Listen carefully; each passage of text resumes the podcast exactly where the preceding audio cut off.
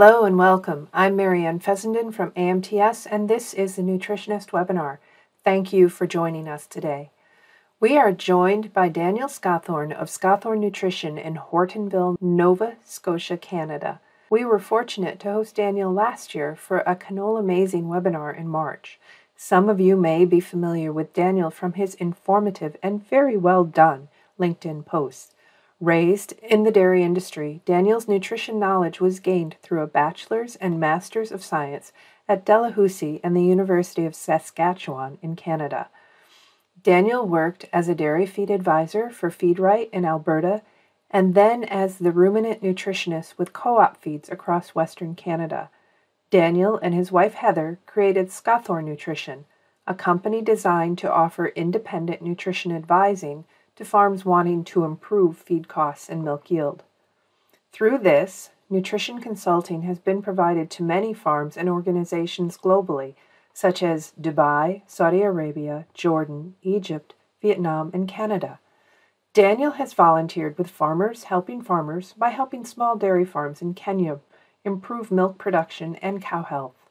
When Daniel is not working with farms, cows, and fellow nutritionists, his favorite things to do are soccer coaching, personal fitness, cooking, surfing, and seeing new places.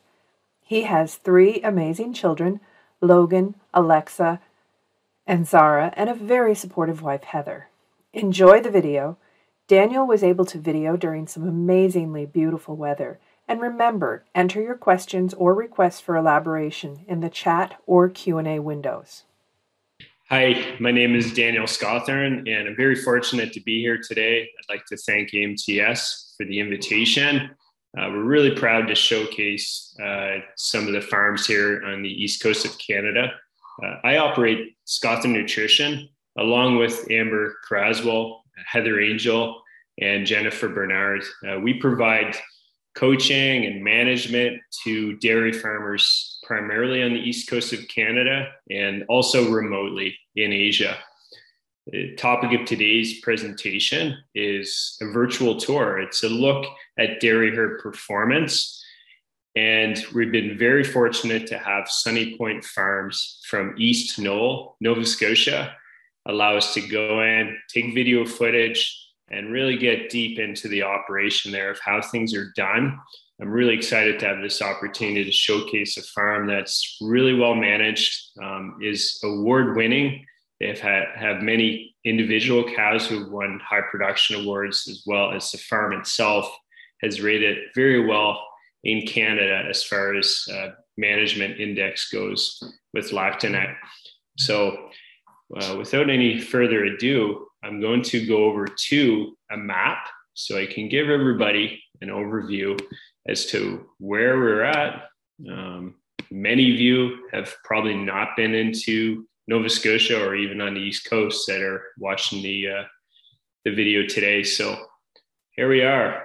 We have Canada here to the north and US just to the south side of us. And this blue dot is, I think, where I'm sitting here today in my office. Uh, so we're going to zoom in and you can see uh, it's not white. We don't have snow here year round, um, although it does feel like it's very close to arriving soon. So Nova Scotia is the uh, easternmost uh, province, uh, apart from sorry Newfoundland and, P- and Labrador, and we're surrounded by Prince Edward Island, which is a highly uh, intensive agriculture area, and New Brunswick, which is more forestry, some agriculture, and just Maine down here to the uh, southwest of us.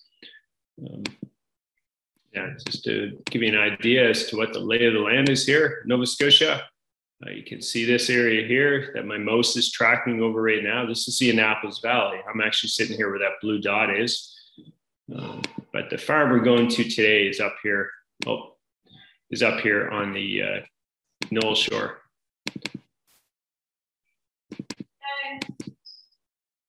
Uh, you can see the uh, look of that water is rather chocolate milk. Uh, that wasn't a, uh, a, a uh, tank of Jersey milk that was uh, dropped into the ocean. That was actually is really how the Bay of Fundy looks. It's a very tidal area, so it picks up a lot of mud when the tide's going in and out. That is a body of salt water.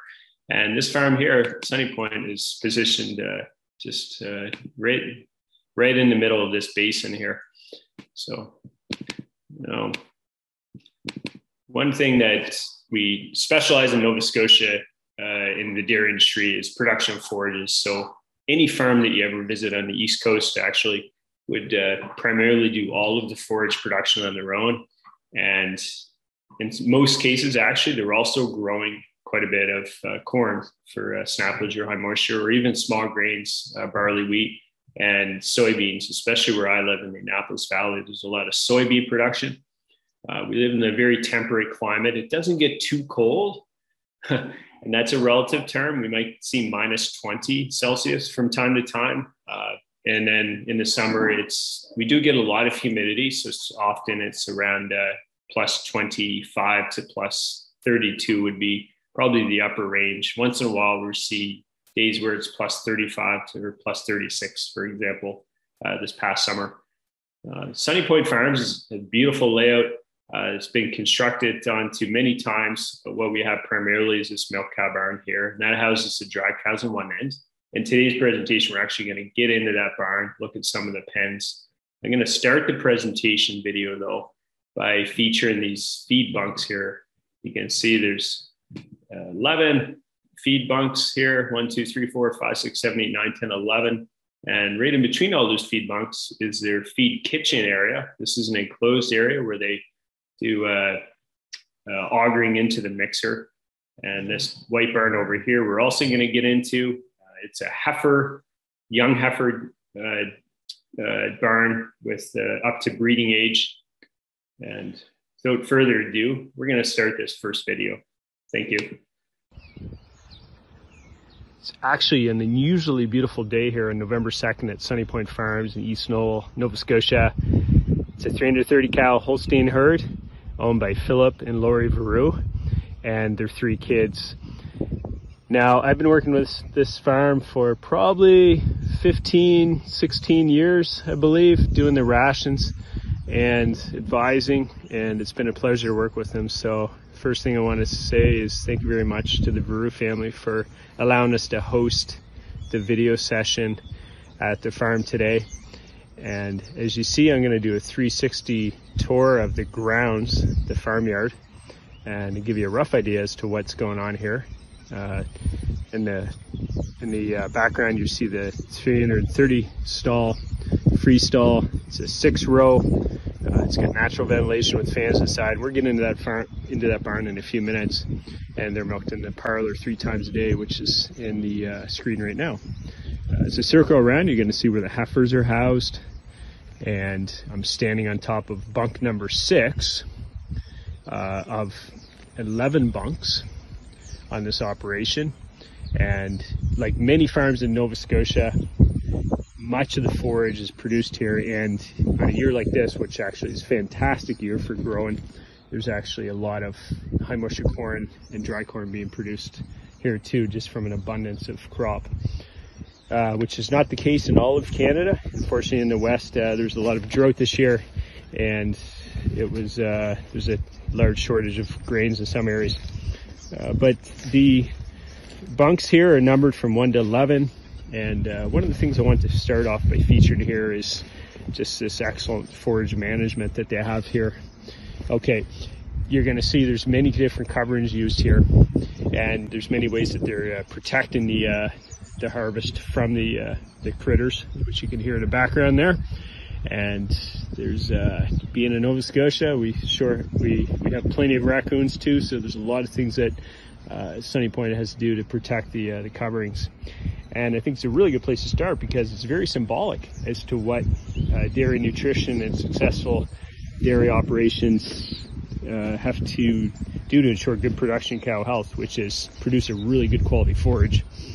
And really, at the end of the day, the successful farms are the ones that are producing good forage or procuring good forage and uh, allowing high dry matter intake of forage. Uh, the most successful farms we see are high forage intakes typically. Uh, and that's the case in Canada, unless you're in a different part of the world where uh, it's, the provision of forage is not as common at the high level. But this is uh, what the base of the discussion will be here today in the presentation. Intake, feed efficiency, and forage quality. Uh, you can see what we have here is a blend of first cut and fourth cut.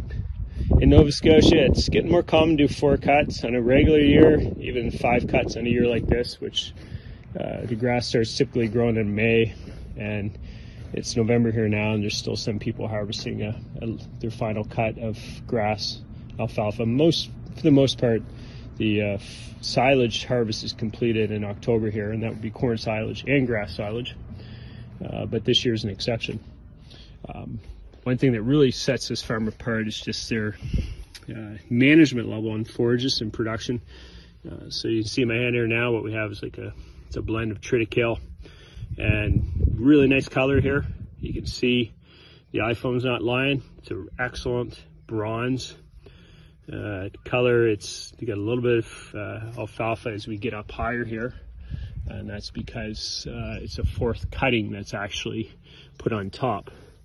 And this is something that I've personally promoted, and a lot of farms have uh, thankfully acted on. Is doing a on these farms that that can uh, enable uh, or that have the the manpower, I should say, in the bunk space to put a uh, a first cutting on the bottom, and then a second, third, or fourth cut on top, and that way uh, we can provide both uh, the high energy, high digestible first cut grass-based forage pretty much year round, and that higher protein, higher typically higher legume uh, because Nova Scotia does dry out uh, midsummer and you get a lot of more uh, prevalence of clover and alfalfa and that typically goes on top. So that way we can provide the best of both worlds uh, high energy on the bottom and higher protein on the top. And most of these farms uh, sunny point included use some, sort of a defacer and uh, we'll get to that in a moment. Um, you can see the excellent covering. They use a this they particularly use a lot of tires. Uh, they use sandbags on the sides, and they're following uh, a lot of good principles of good, good silage management. They're using a, a double layer of plastic. They're using this oxygen barrier on the very bottom, and over top of that, they're using either a six or an eight mil plastic to protect that oxygen barrier. And you can see, uh, I love this. Look at this gravel that goes around the circumference of this face to prevent any uh, the plastic from flapping and keeps everything tarped down really well. Now we're standing in a, a, brand new grass field. This is orchard grass in this case. And we just found that orchard grass fits in this rotation well. Uh, typically it would be a, uh, a, rotation of orchard grass blended with alfalfa and uh, a couple years of corn silage and then there might be wheat in between that. So uh, Philip focuses on uh, time of cut with his orchard grass. He's uh, pretty adamant to have a uh, ADF in that 30 to 31% range, which will give an NDF in the, uh, the high 40s or low 50s typically. Uh, some years alfalfa grows well in this this on this farm in this climate, and other years it doesn't. This is a year when alfalfa just didn't catch well. we seem to have rain every week, uh, during this particular summer, and uh, the grass really flourished. So, standing here actually in front of bunk one, two, three, and four, and these are some of the original smaller bunks that this farm had, uh, but they still work really well these days as the farm picks up uh, on cow numbers and and these has higher foraging requirements. Uh, these bunks come in very handy for a uh, like a third or fourth cut, or maybe even a second cut, which may be on, a, on some years uh, quite a bit smaller than a first cut, or vice versa. Uh, but they come in really handy for just putting one cutting in. Uh, the other thing they come in handy for is doing a dry cow feed, uh, which we purposely do at a high ADF. We're aiming for a 38 to 42 ADF on dry cow silage, and the benefit of that is that we get the right amount of energy in that forage, and the we don't want to feed too much uh, uh TDN or NEL to those uh, uh, far off dry cows, and it comes in really handy for bred heifers too, as well. And uh, with the genetics that we're using here, uh, those bred heifers just want to eat and eat and eat, so we can't really feed a high energy forage to those heifers, or else they typically put on too much body condition. Um, at the at the end of the video, we're looking at the forage analysis on this stuff, but it turned out to be just perfect for uh, dry cows and heifers.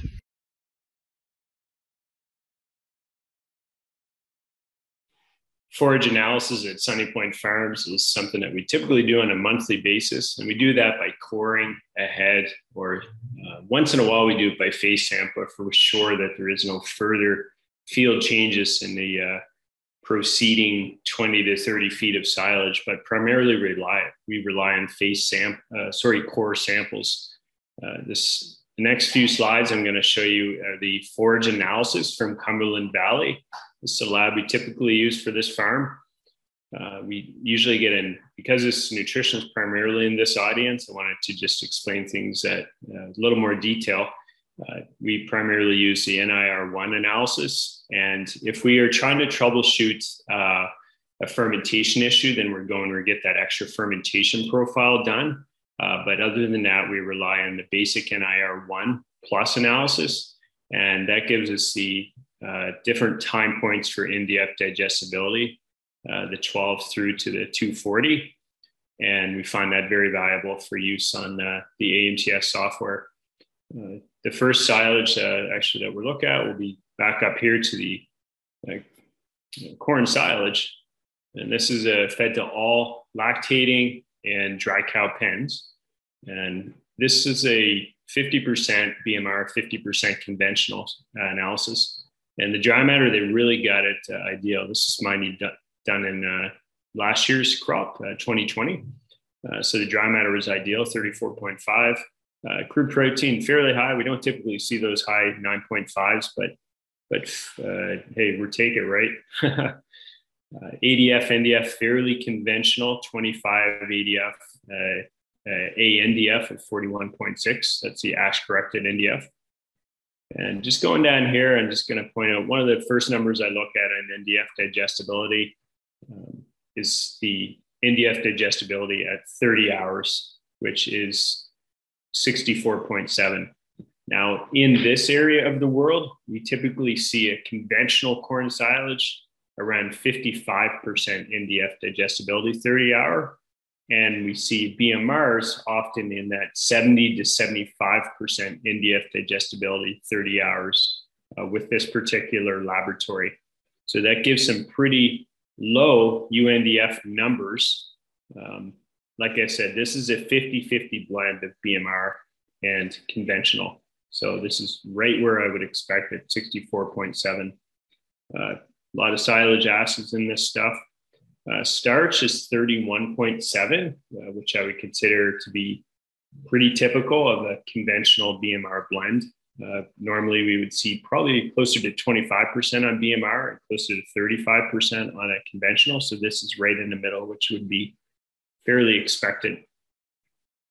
Uh, going down to the uh, grass, this is a grass that we feed intentionally to dry cows and heifers and what I mean by intentionally is that we wait until the second cutting to take the first cutting off for the dry cows and heifers. All right. So rather than taking first cutting in May for dry cows and heifers, we take it in late June, sometimes even early July. And the reason for that is to try to get a higher NDF. In this case, we have an NDF of 66 and a lower energy. Uh, we purposely want to have that high fiber uh, which we consider ideal for our uh, controlled energy dry cow diets and also ideal for the bred heifers who tend to easily get over conditioned with uh, high quality, well fermented forages. The protein on this is very low, it's 12.6%. Like I said, it's mature grass. And the NDF digestibility is still relatively high, though, because it is a first cutting, it's 63%. So straw, as you may know, is around 30 to 40% 30 hour. So this doesn't provide that very high uh, fiber, low digestibility that straw provides, but it's a much more affordable way to feed cows from this part of the world uh, for in a controlled energy uh, diet situation. So, and the uh, the final analysis I'll show you is the grass alfalfa blend. Uh, in this case here, it's a blend of first cut and fourth cut, which you saw in the video. Uh, was the first cut on the bottom and then the fourth cut over top of the uh, first cut. So it's a blend. We have a pretty ideal dry matter here at 40%, crude protein of 19. And that reflects the fact that it's fairly grassy this year. The alfalfa had a hard time striving because it was such a good year for grass growth. And then the ADF on this is 33.8. The NDF is 48.6. So a little bit high. We, are usually aiming for 30 to 32 ADF on dry matter basis and NDF of, uh, of depend on the grass content. Uh, but if it's uh, 50 50, we usually try to get an NDF down around 44 to 45%. In this case here is uh, this particular bunk probably came off a few days late, a little bit mature. Uh, NDF digestibility, and, and that was not by choice of the producer, but more due to weather conditions. The NDF digestibility is still ideal though, 65.7. So what we have is very typical Nova Scotia, very high digestible forage, and we're going to continue the video tour. Uh, what you see here in this next bunk over is uh, bunk three. This is a snaplage. And this is common in a lot of areas of Canada and States, but not so common in other parts of the world. Uh, typically, snaplage is harvested uh, with a self-propelled forage harvester with a uh, essentially a combine head on it. That's what we call a picker. So it picks the cobs off and processes it with a, uh, uh, ideally, a very tight roller uh, and a set of uh, reprocessing or recutter screens, uh, depending on the brand. There's many names for it. Um, but we want to see that really nice, fine particle corn so that the cow can digest it properly. And you see here, I just pulled a sample. This is actual farm called Daytona here, so I had to come out and do some samples. And this is snaplage. Um, so you can see there's a bit of crack corn in there, but most of the corn is fairly fine ground. You can see the leaf there. That's because snaplage is essentially the entire cob and the shank. And on occasion, it'll pull in uh, a little bit of leaf off that corn plant as well, just depending on the uh, the moisture of that plant. Um, a year like this, when we, where we did not get an early frost, uh, the plant typically stays greener in the field. So it becomes very difficult to pick that corn off without bringing in a lot of fiber. Uh, but the corn, the fiber that's in that cob is relatively high digestibility if it's cut and processed nice and fine, and also if it's uh, cut at the right moisture. Uh, we want to ideally harvest this snaplage at a black layer, um, and that will ensure that we can get there's enough moisture in that kernel for it to process uh, and ferment in a bunk. If it gets drier, we end up getting too many of these dry cracks. Um, the biggest challenge I see with snaplage and high moisture corn in general, and this is just a general statement, not anything to do with this particular farm, is that we don't have enough processing. There's far too much going through the manure. I still feel it's one of the biggest industry issues that we have. Maybe not in uh, other parts of the world, but here on the east coast of Canada, I find that it's one of the biggest opportunities to improve the uh, the processing of high moisture grains that are fed to cows. And I'm sure that's the case in other areas, but I just am not fully aware. So these kernels here, although they uh, had the right moisture. Some of them just don't process well enough because they might be on the very end of the cob. You can see here, this is the very tip of the cob.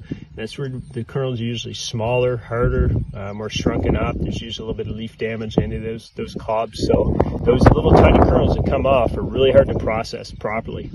And that's uh, probably the, the one disadvantage of snaplage. The advantage of snaplage though is that you can store it in a feed bunk. You don't uh, need to dry it down. You can ferment it and uh, on the east coast here it's that's that's good we don't get a lot of drying weather in the fall months so if we could do more fermented feeds uh, that's better And uh, you may notice uh, what we have here is a, a, drill. It's a core system that we use. We have enough extensions on that core to get all the way down to the bottom. Um, like I said earlier in the video, we try to rely on core samples so that we stay ahead on the rations rather than always uh, trying to catch up on ration formulation. And this allows us to have results back on the uh, feeds well before we need to actually feed this stuff. Um, a lot of a lot of clients always ask how long should we let this high moisture corn or snaplage sit before uh, we go and feed it and uh, I think that most nutritionists would agree that we probably longer is better. I usually say two months, and um, sometimes uh, clients uh, are in that situation where this is their cheapest feed, and uh, so they're usually compromised with that two months that I request, and they usually go with uh, two days. So, Okay, so we're just getting back here. I just sit, bagged up that sample of high moisture corn, taped up the hole.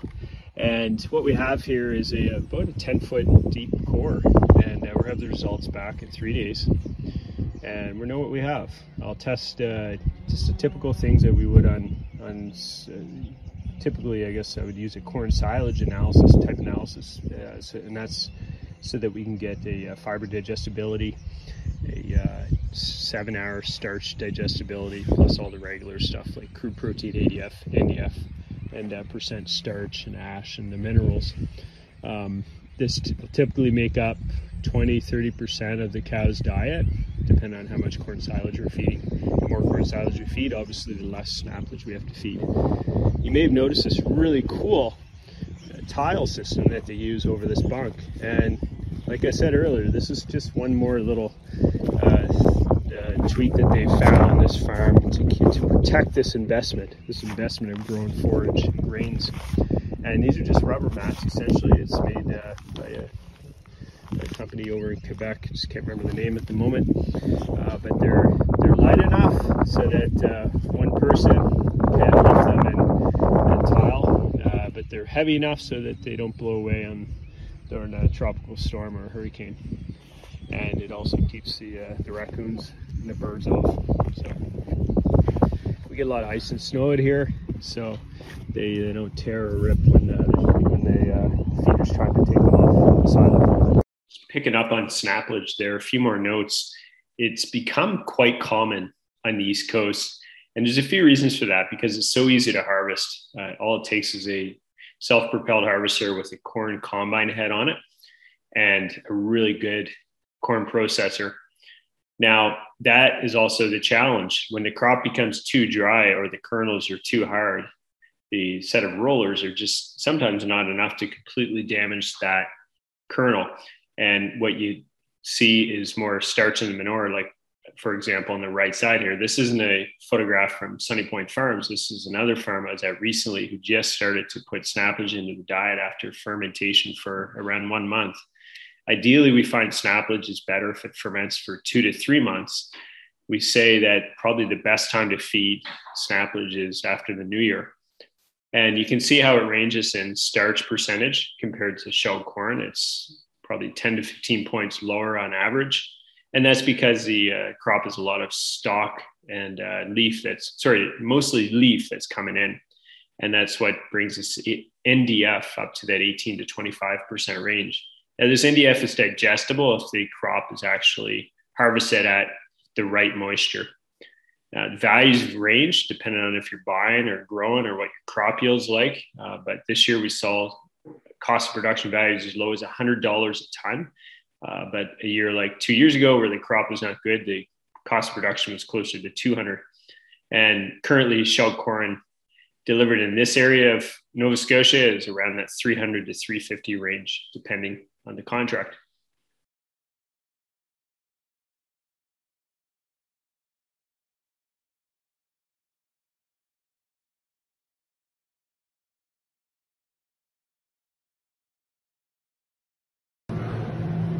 Now we're standing in the milk fed calf barn.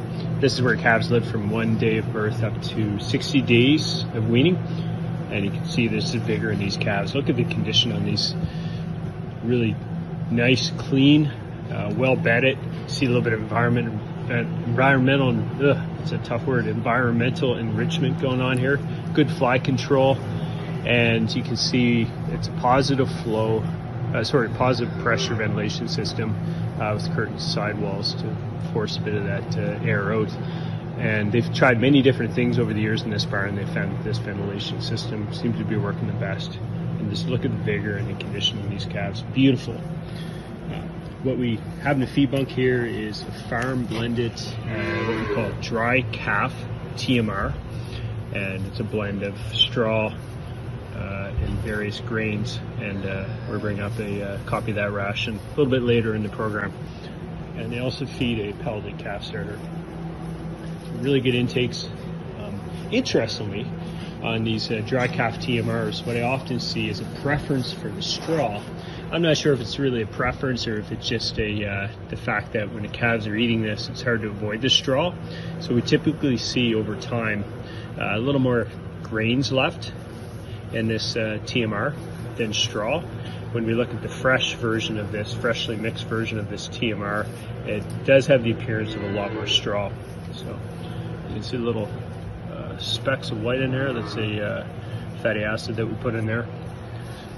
Now we're just going to move out of this barn into the next stage of growth, which is uh, weaned calves here, and into the uh, next barn through this door.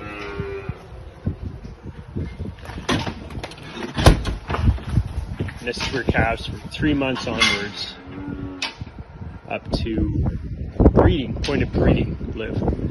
Now, we try to ease the transition onto this dry calf TMR, the straw-based TMR. We still feed them a little bit of pellet here, but primarily their diet at this point is that dry calf TMR, the blend of straw, dry grains. There's no high moisture grains in there or, or wet silages. It's just uh, completely dry quite a bit of molasses in there too. See at this point it's predominantly calf straw-based TMR. And nice quiet barn today, well fed. Always a sign of a well fed barn is quiet calves.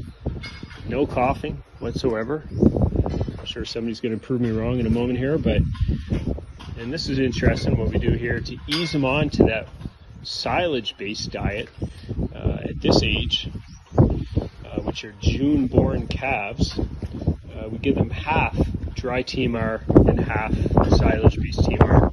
A little bit windy here, so I'm not going to uh, be in here too long. It's probably difficult to hear me, uh, but you can see the uh, different age groups here. And up near the end is where the breeding takes place.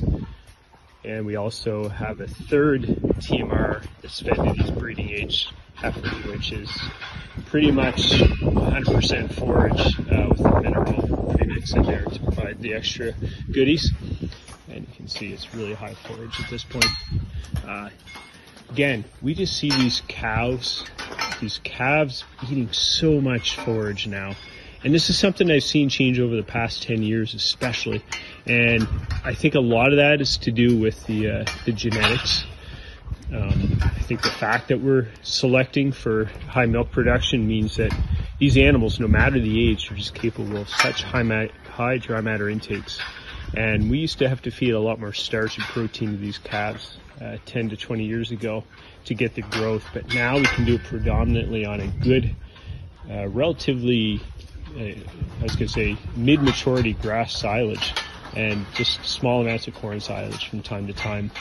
But they just seem to be doing it, this growth on such a simple diet. And that's what I've noticed with these improved genetics. Hey, good to see you back again. Uh, there's a reason why I'm not on video any longer, and that's because it's my boy's birthday this week and he decided that a great birthday idea would be to take his dad out paintballing with him and his buddies and gang up on me. So there's too many uh, different colors of paint in my hair right now to uh, to bother going on video. Um, this is a dry calf TMR. It's fed to all the calves from birth up until four months of age, and it's based on wheat straw, molasses, fat, corn, soy pass, canola meal, and a premix that has some of the additives in it. The dry matter intake once they reach that three months of age is around four kgs. This is post weaning. Has enough protein there for 1.73 kgs of gain, and the protein uh, is relatively high at 21.5% dry matter basis, and the starch as well is high at 27. There's a little bit of fat in there. The sugar is quite high at 8.3, and that definitely adds a lot to the palatability. Does help mitigate the dust a little bit, having that much molasses in there. We just find this is a really good way to feed calves. The forage component of that diet, which is 100% from straw, is around 16%. And that's something that we can tweak. Uh, if we feel that the intake is too high, we can increase that. If we feel the intake is too low, uh, then we can also decrease that to increase the consumption of concentrates. Thank you.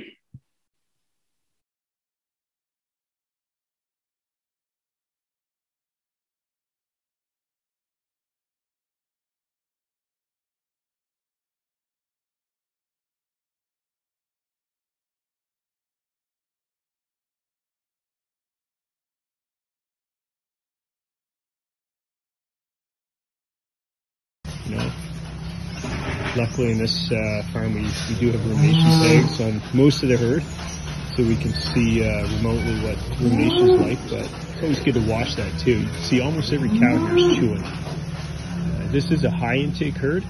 I'll show you some graphs of that in a moment. You can see a lot of good activity here and there's that classic foam and that's a good sign of rumination. Lots of activity there. Look at that one here number 2097. She doesn't like the camera on her, does she? Look at that. Look at that rumination. So these calves are just coming out of the parlor probably the, over the past hour. Uh, so some of these cattle had a meal already and they're just lying down, taking a break. Uh, one thing that uh, the uh, the owner noticed the last few days is some variation in manure, and uh, we'll get over there in a moment. Uh, this this uh, sand bed farm, know, three times a day, fed one time per day. Uh, all the diets provided just in between that AM and noon hour milking. Excellent, excellent rumination here. Now, this is a three row. Uh, we have sidewall vents, uh, chimneys, and also uh, box fans now, heat stress on the Bay of Fundy is not typically an issue. This year would probably be the exception. There was quite a few warm, humid days where the THI got into the uh, high 70s, 80s. And I'd say a typical daytime high out here would be in the high 20s, but this year we did have a few days in the low and mid 30s Celsius, that is. And being on the bay and on the east coast, we do we do get a lot of humidity, so it's a very good, wise investment to have some heat abatement, abatement systems, which they do. So, walk it down here. Now this is a, a split of uh, mature cows and lactation one in this pen, and it's a long pen. It has the appropriate amount of crossovers, I believe, but what we typically see on this pen, and I'd love to uh, get feedback from uh, you folks, is the lactation one are normally on one end of this pen, and it's strictly by choice. Uh, there's no reason for them to be up here, but they typically are eating and lying down on this end. And if we want to look at lact, normally when I come to this farm, if I want to see the heifers, I just walk in the end of this pen here. If I want to specifically look at their condition and their uh, their growth and uh, just how they how they're doing. This is a new uh, grouping strategy this farm's been using over the past year, where they're uh, penning them by repro stage rather than uh, lactation number. It used to be a lactation one and a mature cow pen. Now it's all split up. 33% of this herd is lactation one. And probably really hard to tell on video, but most of the girls on this end are lactation one. Most of the cows on the other end are lactation two. Team was fed about two hours ago, and probably agrees with me it's just a perfect timing for a feed push-up. Uh, still lots of uh, feed within reach, uh, but at this point, I think uh, what that those calves will really benefit from is that uh, that push up, and that'll tweak those some of those girls to come over and start eating again. And that's really the secret of some of these high intake, high production herds. It's just the ability to be presenting fresh feed in the form of a push up or a new feeding on a very frequent basis. You can see this pen here is fed just before, so they are uh, also ready for a, a push up. And I think that skid steer I can hear in the background is going to be coming through here in a moment. Um, dry matter intake on this herd uh, is, is, currently uh, quite good. Um, at times, it's been as high as uh, 34 kilograms, and the uh, among the mature calves when we used to pen them separately. And uh, now, when, now that we have the lactation one and mature calves penned together, uh, typically see at a high of about 33 kgs and that's for uh, a pen that goes up to uh, essentially the uh, 125 day range. Uh, this pen over here, which is essentially all bred, confirmed pregnant cows, uh, their TMR dry matter intake is typically about 4 to 5 kgs lower. And spinning around here, this is the, uh, the fresh cow pen, and this includes all lactation one and mature cows as well. So this diet is unique. Uh, we've gone with a, a high protein. since it's 19% protein, high amounts of uh, uh, metabolizable protein, uh, high amounts of forage. We're not using any fiber byproducts in this diet, and uh, we're following a philosophy of feeding high amounts of protein. They're only in here for two weeks, so it's not really a, a long time.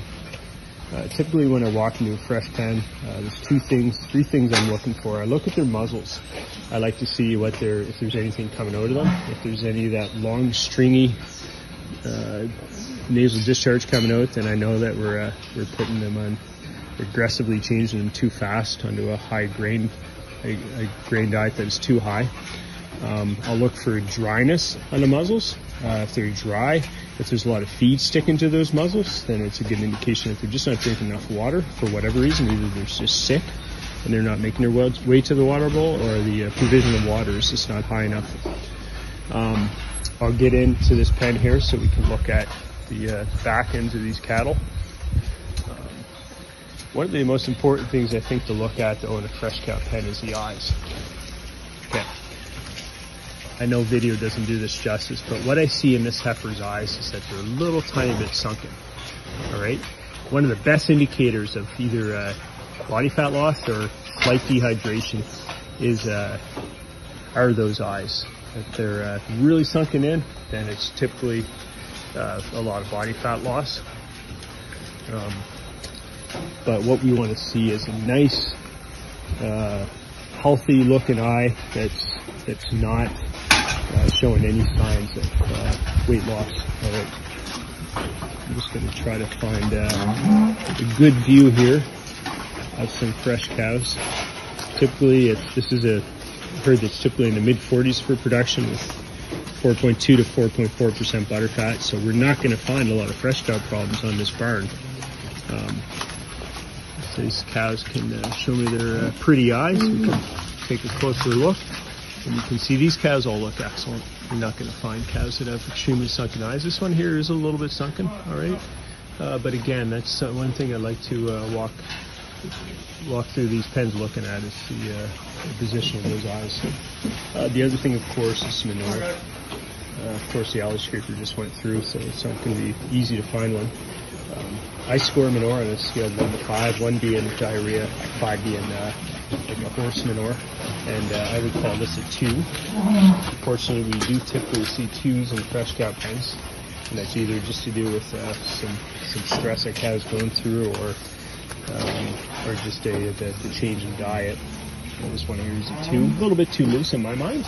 All right, but again, it's a fresh cow diet, so a fresh cow pen, so I expect to see this. That's quite common. This one here is a little better, probably a three Actually might be a little bit too stiff. This one here is probably a little bit too stiff as well. That's probably what they call three and a half or four. I don't like to get too picky on manure scoring. Uh, I don't think Turkish. We should be uh, half scores to work.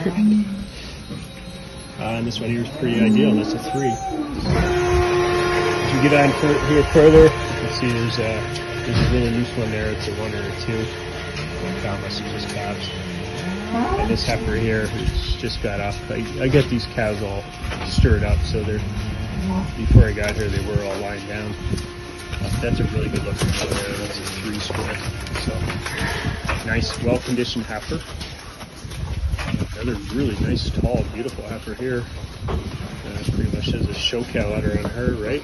For that front attachment and the teeth placement. Wow, it's incredible heifer. So this is a really high intake herd typically. Um, the breeding pen, which is a high lactation cows, they normally average between 30 and 34 kgs of DMI. Um, this diet is balanced today for 32 kilograms. And I'll just give you a little indication as to what these mean. This is a blend of first cut and fourth cut haylage. That's a bunker that I showed you at the beginning of the videos. This corn silage or CS is a blend of the BMR in conventional corn 50 50. That's from 2020. Corn grain, which is dry, fine ground. Wheat, which is dry and fine ground uh, this Enervive, which is a, uh, actually a Scothorn nutrition product. It's a palmitic acid, uh, soy plus, canola meal, urea, dairy premix, which has some additives as well. Um, now the cost is uh, it's obviously high this year based on the uh, the concentrate cost we're using. I think we're at an all time high for for costs on this farm just based on the, the price of corn and canola and soy this year and uh, but it's formulated for a, a, ME and MP of around 49 to 48.8 kgs, and uh, they're they're definitely achieving that in this pen. Um, we can push that ME and MP higher. We'd have to do that with uh, it's obviously a higher level of soy plus, probably a little less canola meal, and then higher starch or fatty acids. Uh, but we're trying to take into account costs here this year, just because primarily so things are just so expensive and forage costs are not too bad this year. So we're trying to ma- trying to still maximize forage yet um, sustain a high level of intake and milk production.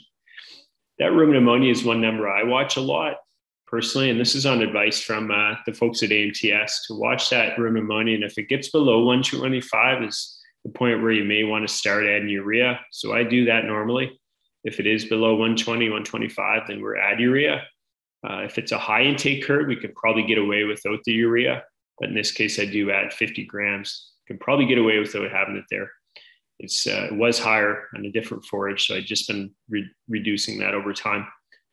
Um, the lysine methionine are coming from the soy plus, the canola meal, and uh, we are not currently supplementing any supplemental methionine sources. Now, it is a milk market here in the, the part of Canada that we live in where milk protein is actually worth a lot. So it does pay to feed methionine, I, I believe, but we are also trying to keep feed costs reasonable this year because of the uh, high cost of commodities.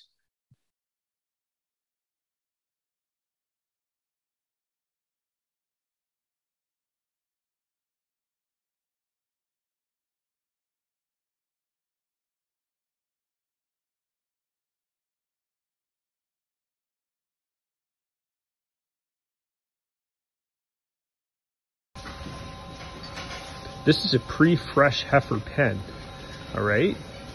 Now, here's an interesting experiment we've been trying on this farm and uh, a couple of other dairies in Nova Scotia, and that is grouping these pre-fresh heifers by themselves for the three to four weeks pre-calving during that uh, pre-fresh phase and feeding them the actual fresh cow diet.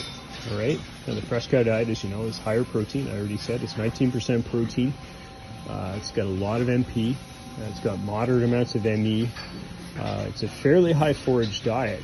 The reason why we're doing this, you may may ask, is because we're trying to see if one less diet change actually helps these heifers. All right, so these heifers will eat, consume this diet for three to four weeks pre-calving and then for about two weeks post calving.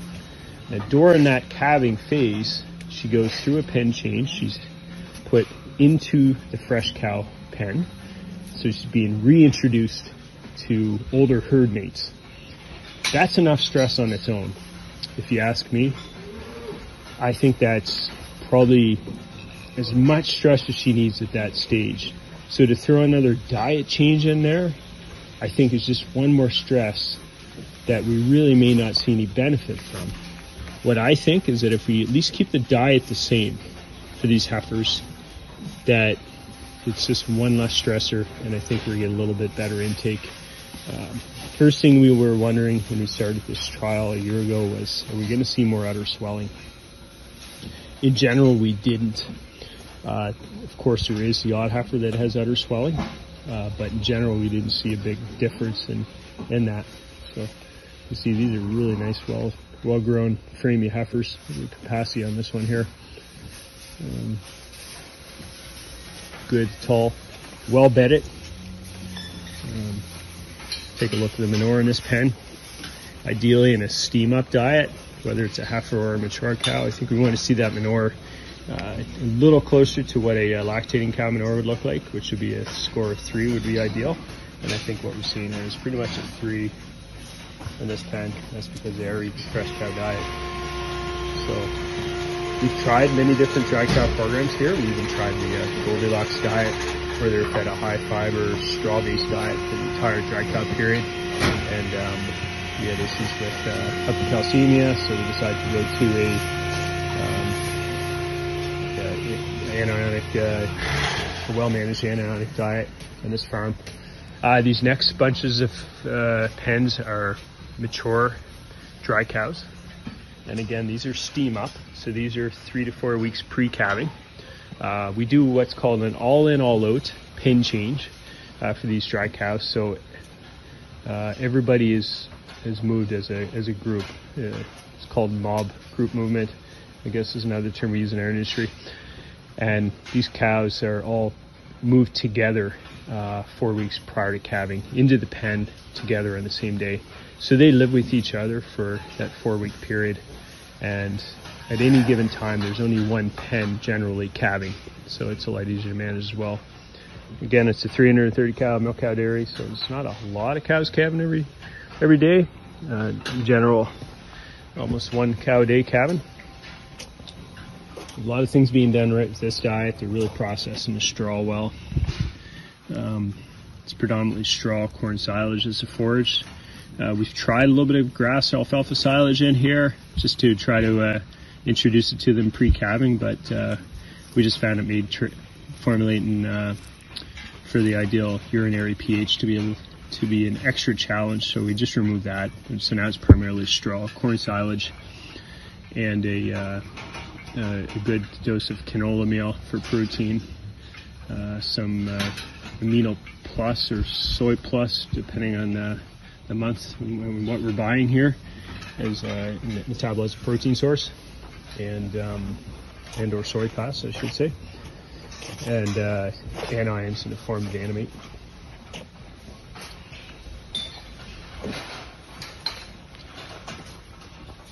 Nice quiet barn, isn't it?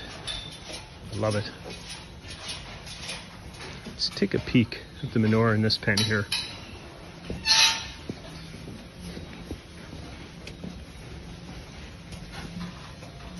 Now, because it's a straw-based diet, we're seeing a lot more uh, fours and fives, essentially. Okay, probably a little tight. I don't know if I want to see a five manure score in a close-up steam-up diet. Okay, it tells me that there is, yes, a lot of fiber intake, but possibly not enough uh, carbohydrate or NFC intake. They're bedded on a nice deep bedded pack, super comfortable. Uh, they got the fans there uh, for when we need them. And uh, everybody's chewing their cud. Things are looking pretty good in here today.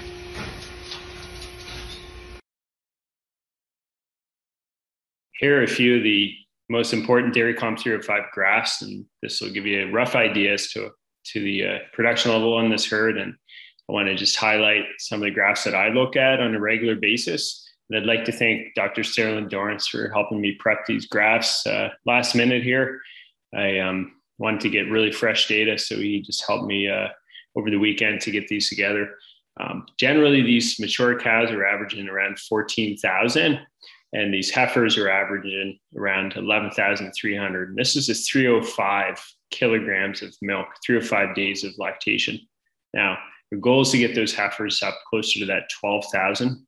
We plan on doing that through uh, growth rates and uh, trying to tweak that heifer uh, pre-fresh pen, a few things like that. Um, I'd love to get feedback in the question period on on heifer uh, 305 day milk and just some of the ideas that people have found work well. The next graph here. One of the numbers I look at a lot is week four milk or W4MK, as it's shown here. And this graph shows the relationship of that week four milk by the 305 day milk. Now, I always do this on any herd that I look at to see what, to just to double check that we have a good, strong correlation between the week four milk and the 305 day milk. And why do we use week four milk? Um, it's because it's a really good, quick indication of how those fresh cows are doing. And generally, if they're doing well at week four, they're going to do well the rest of that, lactation. This graph certainly shows that. So that said, we can then take that W4MK or the week four milk and make all kinds of graphs around that to see what's impacting uh, the week four milk. And a few of the slides in particular I want to show you is one thing we found over and over again is that the number of days that dry cow spends in the close up pen is somewhat uh, going to impact her milk production. And what I mean by that is this is the all the lactation two fresh cows on this graph here, lactation two. And this graph demonstrates that if they're not spending much time in that close up pen, say for example, if they calve early um, or they're maybe misplaced, they're put into that pen too late, which wouldn't happen on Sunny Point. But if they are in there a short amount of time, it's typically because they calve early uh, then we're just not going to get uh, good um, week four milk. I see this over and over again. If they're only spending 18 to 20 days in that close up pen, uh, the week four milks become very low. Now, on the contrary, you'd think that the longer they spend in that pen, uh, maybe may compromise how well they do, but we generally don't see that. There is a trend uh, to do just as well as they spend more time in that pen even though they're on a uh, well balanced anionic diet.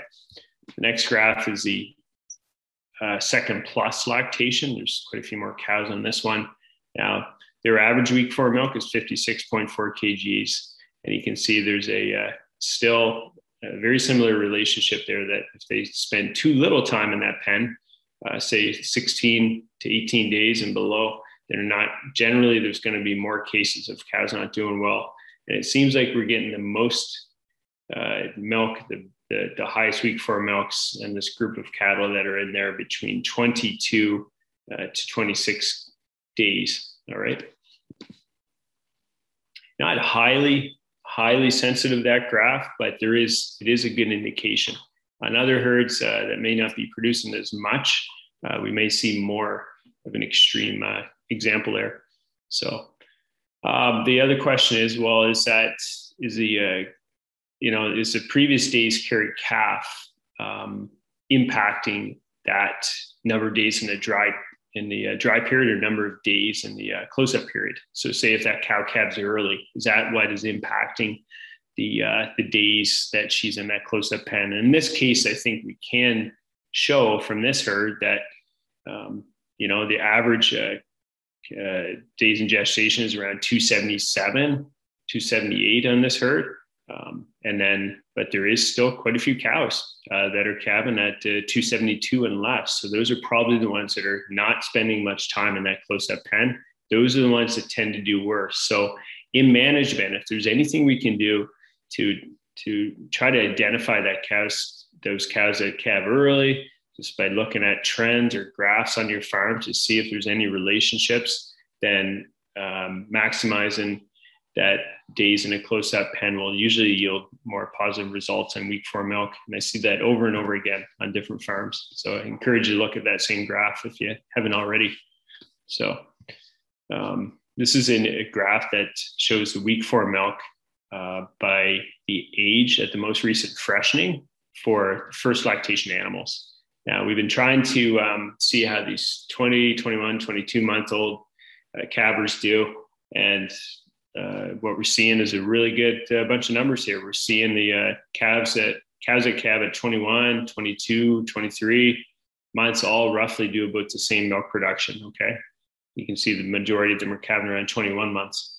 Uh, we typically start to see issues when we get to that 25, 26 months, but clearly on this farm, there is none that are calving that, that old because of a tight breeding program. So, uh, also, I'd like to, uh, before I sh- show you the next video, I'd like to thank uh, the Sunny Point family, the Verus, for letting us host uh, this video tour today and showing some of this information that's that I think is uh, you know certainly sensitive. There's a lot of management that goes into this information, so I really appreciate them allowing us to share this and uh, have discussion. So I look forward to questions after this final video that we show.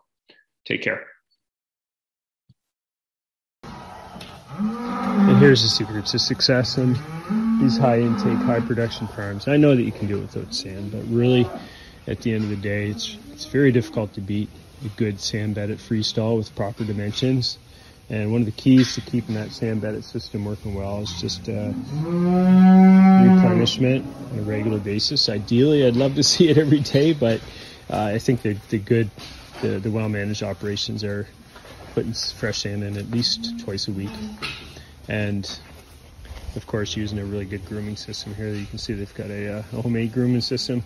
They just go along, and this is a leveler, which uh, keeps those big chunks of sand from developing, and this is what helps cows lay down properly when they get into that stall. We'll add the question and answer period from both the morning and the evening webinar shortly. But first, I have to go through a few things about our next webinar and also thank our co hosts and our sponsors. Next month, we'll have our final webinar of the year. I do appreciate recommendations for speakers, topics, and formats for next year's series. For December, we'll be hosting Dr. Sam Fessenden, co owner of Silver Spirit Farm in Elgin, Minnesota. Sam spent his early life on a fifth generation dairy farm in upstate New York. After completing his BS at Cornell, a master's at Minnesota State University with Dr. Marshall Stern, Sam returned to Cornell for his PhD with Dr. Mike Van Amburgh, working on the CNCPS model. On completion, Sam joined the team at AMTS, where his primary role is model teaching and support as well as international work. Last year, Sam moved to a consultant role in our company as he transitioned to owning and running a 120 cow dairy in Elgin, Minnesota, with his wife and her parents. He continues to offer model training and support, as well as advisement in program development.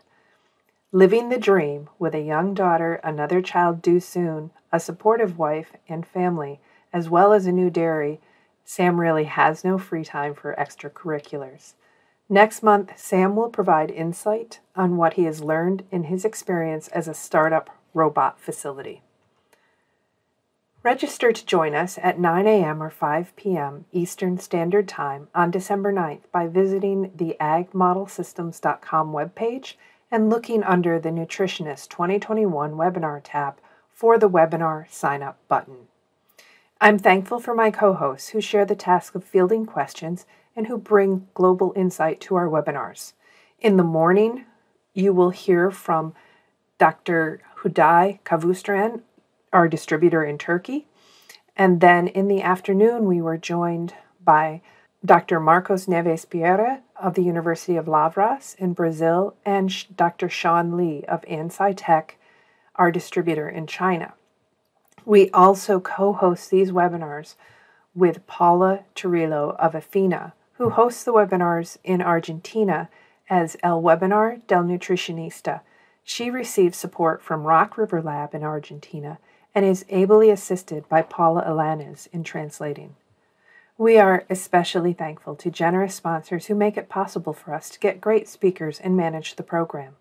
We thank our gold sponsors, Arm & Hammer Animal and Food Production, hashtag Science Hearted, the Canola Council of Canada. Learn more about feeding canola at canolamazing.com.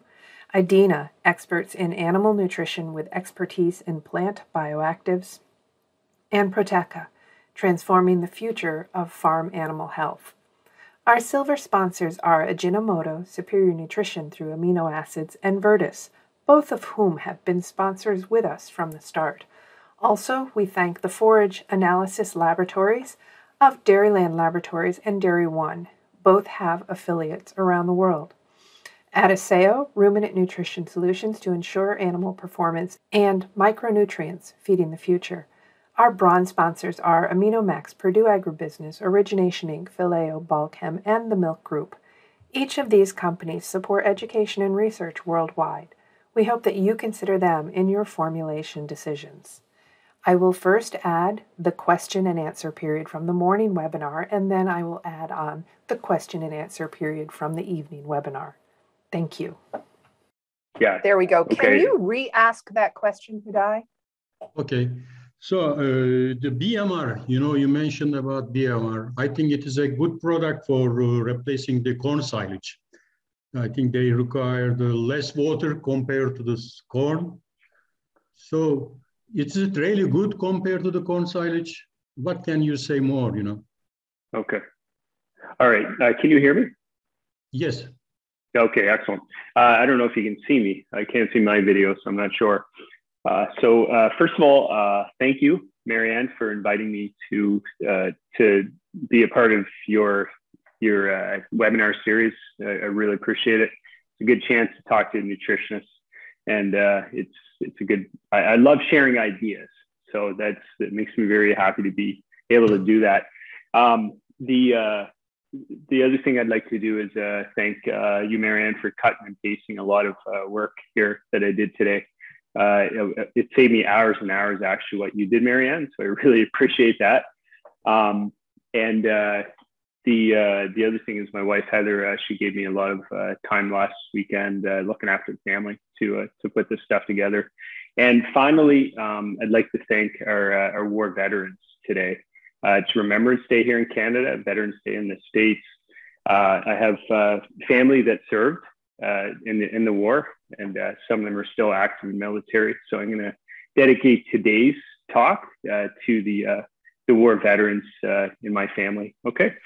Um, I guess the uh, the to your question, uh, it's BMR is uh, short is an acronym for brown midrib corn yeah. silage, and uh, that's a uh, genetically modified uh, trait. sorry, I shouldn't say it's genetically modified. It's a it's a trait that was identified and selected for that was related to a lower lignin content uh, it's BMR, I believe, was first discovered in the 80s. It's been uh, progressively bred and uh, uh refined over the years. They did introduce a, uh, a, uh, a GMO trait to it. most of it's glyphosate resistant. So therefore, we may not find it available in every country.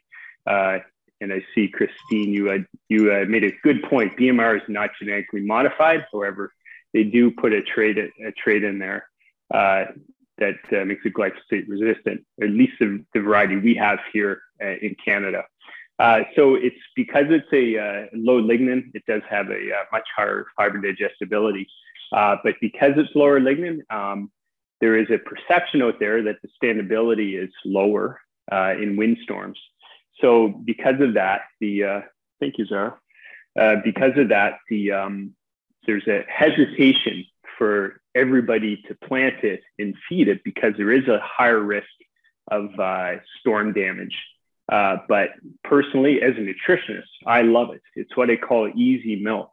All right. When you add BMR to diets, uh, typically we get um, number one, higher energy density of the diet because it's a more digestible fiber.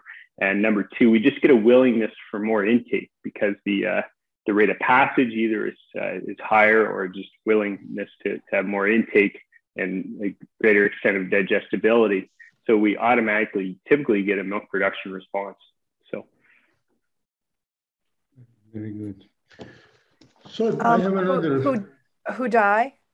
Yeah. I, I, have a question for you. I know that in some parts, as um, as Christine offered, that BMR is not genetically modified, but Daniel indicated that perhaps a variety yeah. that he's co- commonly using using is considered genetically modified because of the um, glycophosphate um, tolerance. Um, in I know here in the states and possibly in parts of the EU, um, GM plants aren't, or you, you really have to limit or can't use the amount of um, BMR that maybe would be preferred because of of restrictions. Um, do you experience that in Turkey as well? And Daniel, what are your thoughts on that? Yeah. Okay. Uh, Marianne, are, are, you asking the extent of use? Just uh, like what, like possibly, like what are, what's our sort of upper limit or what are the things we have to watch out for? Can you clarify your question, please?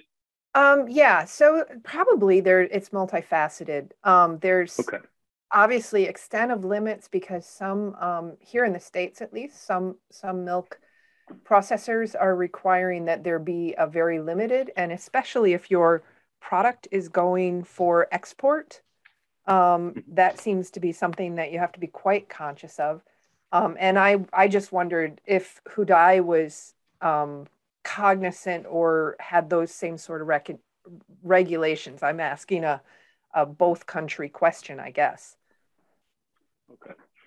Uh, I, I can certainly uh, comment on uh, the uh, just the nutritional aspects. I guess I I, I um I'll I, I won't uh, I don't think I'll discuss the GMO or, uh, aspect or the um, the use of it in certain milk regions, uh, just because of my lack of knowledge. But the um, uh, nutritionally, uh, we find it used in in places where uh, typically there's well, number one, where it's sold. It's not sold in every area. Uh, number two, um, we do use it as a full replacement of, of conventional corn silage in in many parts on the East Coast, but I do recognize that certain parts of uh, of Canada that are more, uh, for instance, um, more alfalfa silage based, um, more. Uh, uh, there could be various reasons, but there is a reluctance to go full BMR in, in some regions, and I believe that's just because, uh, in, in, technical terms, I think some people are trying to achieve a higher UN, UNDF in diets and it's difficult to do that with uh, if you're feeding a high amount of corn silage uh, from BMR. Uh, however, here in the East Coast, our typical diets are 50 to 60 percent corn silage, so that gives lots of uh, uh, room for a highly digestible uh, forage like BMR in in place in, the diet. So what I do nutritionally when I feed BMR is I, I will normally reduce the uh, the NFC component of the diet. Okay, and that's because this NDF becomes such a big chunk of digestible fiber that's displacing something that's typically lower digestibility. Uh, so just a it, more as a, a, prevention of acidosis related symptoms, we typically reduce the NFC by around a point. Uh, so if we were running at 40% before BMR, we might go down to 39% uh, NFC. Uh, we don't reduce it a lot. We try to maximize the intake of NFC. That's how we get uh, their lowest cost form of uh, microbial protein production. So uh, I'll just leave it at that. Um, Hudai, do you? I I have a BMR related question while we're talking about that, and then Hudai, I want to give you more of an opportunity. Um, this question is With BMR, does the milk production per acre go down because of the yield drag and lower starch content? In your experience? Yeah. Okay. Yeah, good question. Uh, yeah, so I think originally, uh, Bob, uh, it's good to see you on here, Dr. Charley. Uh, I have a a uh, you know, I rely on a lot of what my my clients tell me and what they see. Uh, they they know so much more about growing than than I personally do. I've been away from primary agriculture for quite a few years. Uh, so I, originally there there was more of a yield drag for sure. Um, and what most of my uh, customers tell me now is that they don't really see that yield drag. Either they've become better at growing their crop uh, by using uh, the correct uh, fertility, the correct seeding date. They figured out which fields to grow BMR on. It's a very sensitive crop. Um, it's more susceptible uh, to disease. Uh, so they've also figured out the best, the prime time to spray that crop. Uh, so I, am not personally seeing yield drag. What I am seeing is a, uh, uh, as you indicated, a lower starch content. Typically, we're seeing our conventional corn silage around 35% starch here, and then the the BMR will typically come off maybe around 25 to 30%. So it's usually around 5% lower starch. Uh, and now is that is that the variety or is that the uh, just our conditions here on the uh, on the Atlantic coast where we don't get the uh, the intensity of heat that that other BMR producing areas would get inland? I'm not sure. Uh, the other thing that I've noticed, and this is just uh, anecdotal, um, I don't I don't I, I don't know if there's. I'd love to get your feedback, Dr. Charley, because you've you've been around silage a lot longer than me, but the what I do see is a lot of shrink in the bunks uh, where where we use BMR. So if we pack the uh, BMR into a, a, bunker that's 12 feet of height, uh, we always lose a foot to two feet of uh, of feed by the time we feed that out uh, five, six, seven, 12 months later. There's always a lot of shrink. But I notice the uh, what's coming out of that bunk uh, is uh, usually a clear water. It's it's not it's not always a discolored water coming out. So I don't know why that's happening, and that's even in a in a BMR that's relatively dry, like a 35% dry matter. Uh, so that's we do I recognize there's a lot of shrink in that. So um, so I'm going to be uh, perfectly honest here today. Um, it's BMR is an awesome feed. It's what I call easy milk and it, it typically does uh, save a little bit on feed costs because we can lower the NFC. Uh, but we do, on the other hand, uh, we do suffer with higher uh, rates of uh, fermentation loss or some type of shrink. Yeah. Okay, uh, thank you. I have a few other questions, but I'll come back to them. I want to make sure Hudai gets a chance to to speak. Sorry, yeah. I keep butting Hudai. no, no, thank you. Uh, you know, it is more clear for me now, but I'm also I, I have also the concern about the water requirements when we grow BMR compared to the corn silage. Does the BMR needs uh, less water compared to corn on the when they are growing? Yeah, I, I think I, your your question broke up a little bit, Hudai. So I think what you said what you asked was, is there different growing conditions required for the BMR when it comes to uh, water? Yep. Yeah. Okay. I can't answer that. Uh, we're in a uh, we're in a, uh, a, temperate climate here where there's uh, uh, all natural precipitation, so I, I, can't unfortunately answer that. Okay. Then. Okay. I can. You. All I can tell you is the only thing I can tell you is that the drought tolerance seems to be um, not much different. When I, for for instance, last summer when we had a drought on the East Coast, and a drought in Nova Scotia, you got to remember is basically when your when your driveway gets dusty. Okay, it's not a true drought, but it's it's a drought.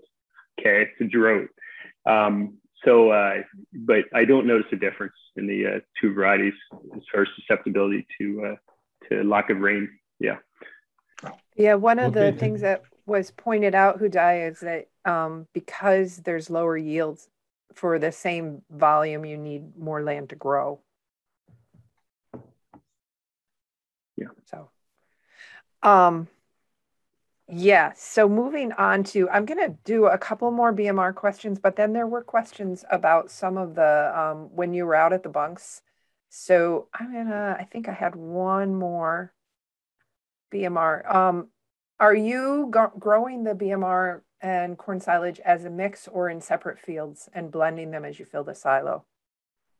Oh, okay, yeah. So, uh, yeah, I've seen both. All right, and uh, I know that uh, in this case here at Sunny Point, the seeds are actually being mixed together. Uh, so they're they're randomly uh, uh, seeded. So it's all it's it's I think at certain times uh, we've done, on a, say, an eight row or 10 row corn planter, we've done five and five or, or four and four, just depending on the seeder, seeder width. But in this case, it's a blend, it's a mixture.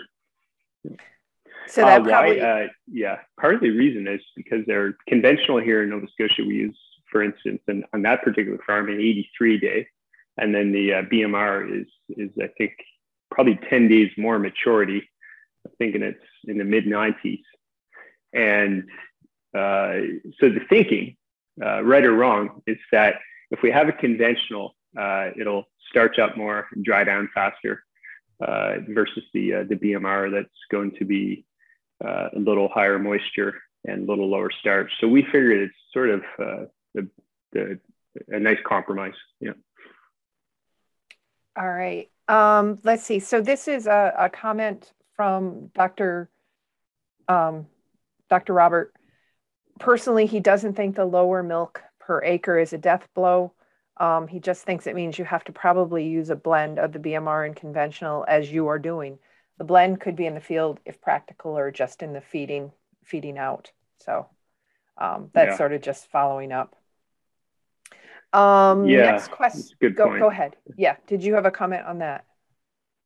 No, I just think it's an excellent point. It's uh, I think we I think there's a what we have to recognize is that there's a difference too in what uh, in what we have to do with an acre of land in certain parts of uh, Canada and U- the U.S. based on the land value. Okay, if we if we're in an area where land value is only three thousand an acre versus uh, an area that's uh, twenty five thousand dollars an acre, then I think it's different on how we get to uh, use that acre of land. Okay, here we we don't um, where land is a lot cheaper on the East Coast. Uh, it's in certain areas, I should say. I know there's people that pay a lot of land in some areas, but uh, it's I think we we can we can afford that. You know, a slight yield loss if it if it means more milk. Okay, it's a uh, because land cost is not a huge cost in certain in certain areas where certain regions where I work. Yeah. Okay, thank you. Um, one more word the original seed stock was isolated in 1929, so it's it's it's been around a bit um, from the BMR. So back to some questions when you were out at the silo, silos. Um, there was one that you answered whilst whilst watching the the video, and I scolded you for it. Um, it was your is it a grass plus clover plus alfalfa plus triticale or um, what are you growing or what were you putting in? Um, yeah. Okay. So uh, that's right, Marianne. You did lecture me for answering questions too early. Uh, so I, I, just had a coffee and I was hyper. Um, so the uh, the bunker silo actually was what we what I was showing you. The the ensiled forage was a blend of grasses, primarily orchard and fescue, and uh, a little bit of alfalfa. And uh, this producer, Sunny Point, uh, the field I showed you was actually, if you can believe this, it was a 3% orchard grass blend with 97% alfalfa. But what you saw in that field was the complete opposite. You would think it was 97% orchard grass, 3% alfalfa. But the uh, the seed, but this uh, this farm and even this region in particular, uh, we've been challenged with alfalfa establishment and retention. And we seem to get about uh, 10 to 14 cuts of alfalfa uh, before it's uh, before it's tired. And it's going to be uh, actually after 14 cuts it's certainly gone. But even after 10 cuts the alfalfa seems to disappear. And 10 cuts is usually two and a half or three seasons here.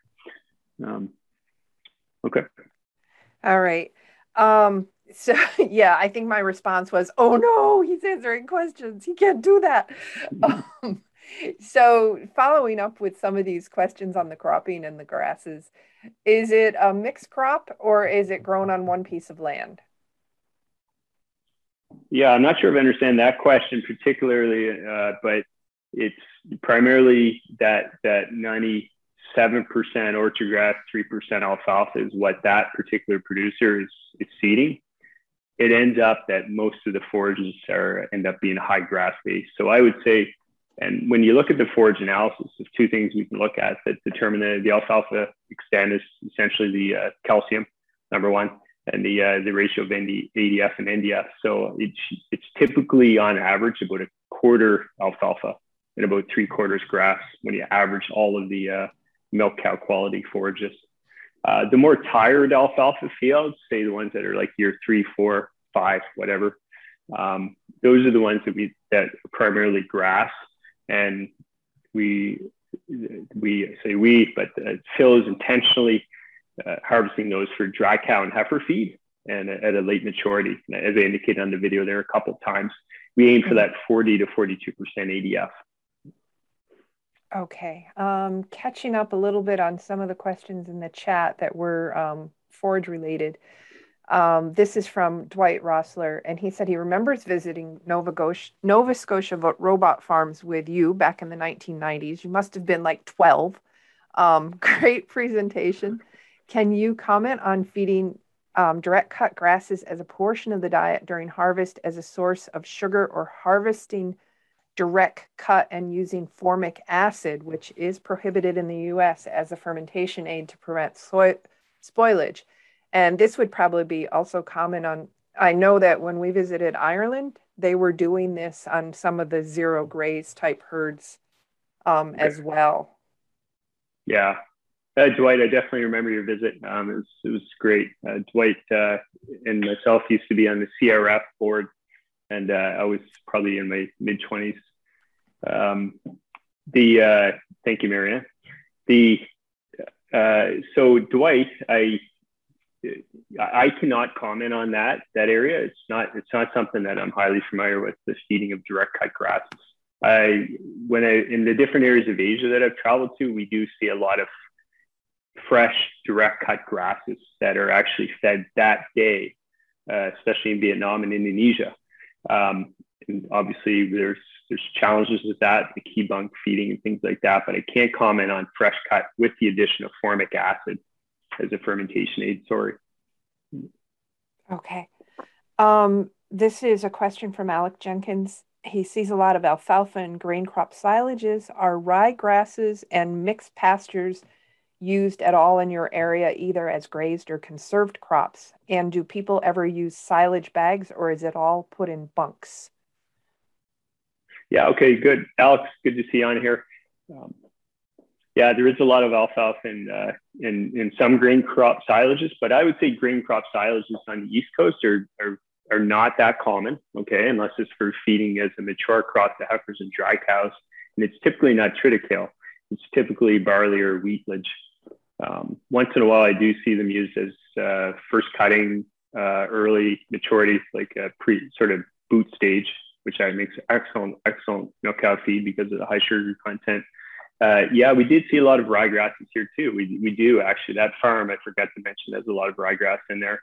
Uh, pasturing is is uh, is not that is not very common in on the east coast of Canada, especially, and uh, so we don't do. A, there's not a lot of grazing and dairy herds, anyways. But the ryegrasses are fairly common in in the uh, silage silage crops.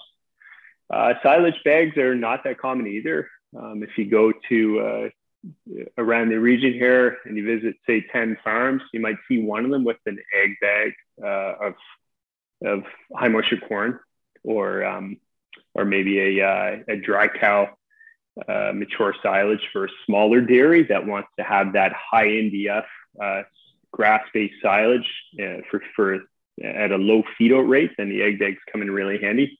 But no, it's not that common to have the Ag-Bags here. Yeah. Okay. A couple questions about snaplage. Um, when you pull a snaplage, when you pull a feed in from the AMTS feed library, what do you use for your snaplage samples? Huh. Yeah, it's funny. I asked the same question to Lynn uh, yesterday. so I, I, can say what I, I have been doing, uh, and it's to use the uh, to use uh, high moisture corn. There is, I, I think there is a snaplage one. A, there's a lone snaplage uh, in the feed library, if I'm not mistaken, unless that's in my own personalized library. I can't remember. Um, but typically, I'll use a, a high moisture uh, ear corn. I think it's HMEC on on AMTS. I'd have to look because that's the one that would have a little bit of the uh, the cob in the uh, analysis. Uh, but what I what the reason why I was talking to Lynn about this yesterday is because I, I really want to, you know, uh, I should mention uh, Amber Craswell. She's a uh, an associate of mine, and she works with a lot of farms through PEI New Brunswick in Nova Scotia that use snaplage, and even on her own farm, uh, they have a really a really good robot operation, and they they use snaplage as well. They're getting super production, and uh, we're, we want to characterize that NDF a little bit better. So we're, we're, uh, we're, we're going to start doing more analysis of those NDF time points. And uh, I, I, I, don't have much to say about characterizing that starch uh, uh, at the laboratory. I've been getting so many wacky values on seven hour starch digestibility. I just don't know what to think of those numbers. I'm just being honest here. Okay. Uh, but I, we, I think one thing at least we can do is characterize that NDF. And so to do that, I would probably uh, either use the corn silage as a base, uh, just so I can get that 30, 120 or 240. Um, not not 100% sure though how to answer that question. Okay. Uh, so just to follow up, yes, there is a snaplage, and it is um, if you key it in as zero one two zero zero, that would give you that would pull in that lone snaplage um, base feed. Question from Weeben um, is corn zero six ten twenty ground corn or snaplage? I think he's referring to one of your um, your diets that you showed. Okay, yeah, I think that was CS, which means uh, corn silage. This is the acronym that we use for corn silage, uh, which would be probably, I believe, in the diet I showed you would have been around uh, 10 kgs of dry matter in the diet, and that's the blend of 50% BMR and 50% conventional by seeding population, not necessarily by volume, but by seeding population. Okay. The Great. snaplage like I said, is staying in the bunk. It's staying put until the new year uh, because I think that's the best. I think snaplage should sleep for a long time before we feed it. All right, a couple, a question that, um, if I can find where it was in our early on, when you take those feed analyses and you showed us from the snaplage silage from the top, do you pour salt down the hole after coring to prevent a V of spoilage due to air ingress? Yeah. Okay. Good question. I saw that, Dr. Charley. Um, I don't want my clients to see that comment though, because they're going to have me hauling bags of salt up under their silos, uh, trying to uh, fill those holes up.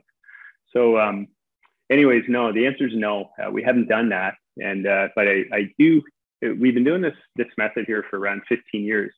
Uh, I built that core because uh, I was flying back and forth to Newfoundland and Labrador once a month, and I had to I had to get proactive on forage analysis. I couldn't just show up and do a forage analysis.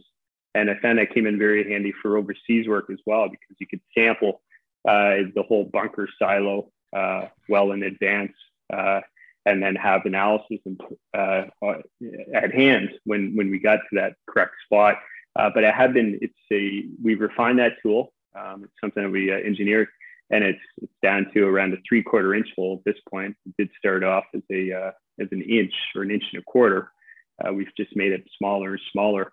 So it's we aren't. Uh, most of the clients tell me that they're not uh, concerned with any spoilage that shows up there. They, we don't typically see any spoilage. It either we tape it up really well, and that's all we do. Actually, uh, we don't typically see any issues. Um. How often, um, and and this is sort of in regards to that blend bunk that you showed. My husband was walking through the room, and he said, "Well, how often do you do a sample when you um, when you create that sort of layer cake?" Yeah. Okay. So it, so roughly every fifty to sixty feet. Okay. Uh, most of our most of our you know not just our clients, but I'm sure any any uh, really good uh, forage grower uh, tends to to do their silage uh, packing in a layer, a long layer with a very like slight run to rise, uh, like a 10 to 20 degree slope, ideally. Uh, not well, 20 degree wouldn't be ideal, but more like a 10 degree slope. Uh, so therefore, we we can pretty well, depending on how well they're layering, we can we can determine how frequent we have to do those cores. It is a lot of work, and it's quite it's quite a it's it's a lot of exercise actually, and uh, you know we so therefore being being human uh, we don't want to do too many right? Uh, because it is probably 15 minutes of hard work each time we do one of those. You got to seal it up. It's always a uh, there's there's a always a risk of oversampling too. We found that if we do three or four sometimes in one bunk then it's you, get three or four silage samples that are almost all the same. So we usually what we do is we do one in the, near the front and one near the back. And if they're almost identical, then we're we're just average those two for the middle. Okay. But if they are extremely different, then we go back and we do we punch more holes in the middle of that bunk to get a better uh, uh, indication what we're coming to. So. Okay. Um, and I just want to assure everybody I'm getting to your questions. Um, we just have a lot. Um, die don't feel that you have to remain silent if you have if a question occurs or if you um, if you have a comment, just butt in because otherwise I'll just keep plowing through these questions. All right. I don't have any question. You know, I would like to thank you, Dr. Daniel, about this very good presentation. well, I have to say, this is entirely what we were envisioning when we we sort of came up with this idea. Is let's get let's get some out on farms and and sort of stimulate some conversation. So yeah. um, moving back to my list of questions, um, I'm going to tackle some of the calf calf barn questions. Um, can you share the composition of the dry TMR for the milk fed calves? Uh, yeah, actually, um, it's, it's uh, Marianne. Actually, I think you're in control of this, so you. Yeah, I am. Do you want me to uh, let or, you share? Yeah. Okay. I'll tell you what. Um, it's uh, it, will be a bit awkward for me to uh, to go and bring it up right now, but, can, but I can remember quite well. Uh, it's a four kg dry matter intake, and that seems to be what the intake is for those uh, calves that are around that three month age, just uh, a month or so after weaning. So that's who we formulated for that three month old calf, 90 day. And I can't, um, Daniel, I'm sorry to interrupt. I can't remember. Okay. Was that early in the video? Because I could bring that oh, up. Sorry, that was right after the calf. Okay. I will, uh, I'll find that and I'll bring it up while you talk. Okay. All right. Let's see.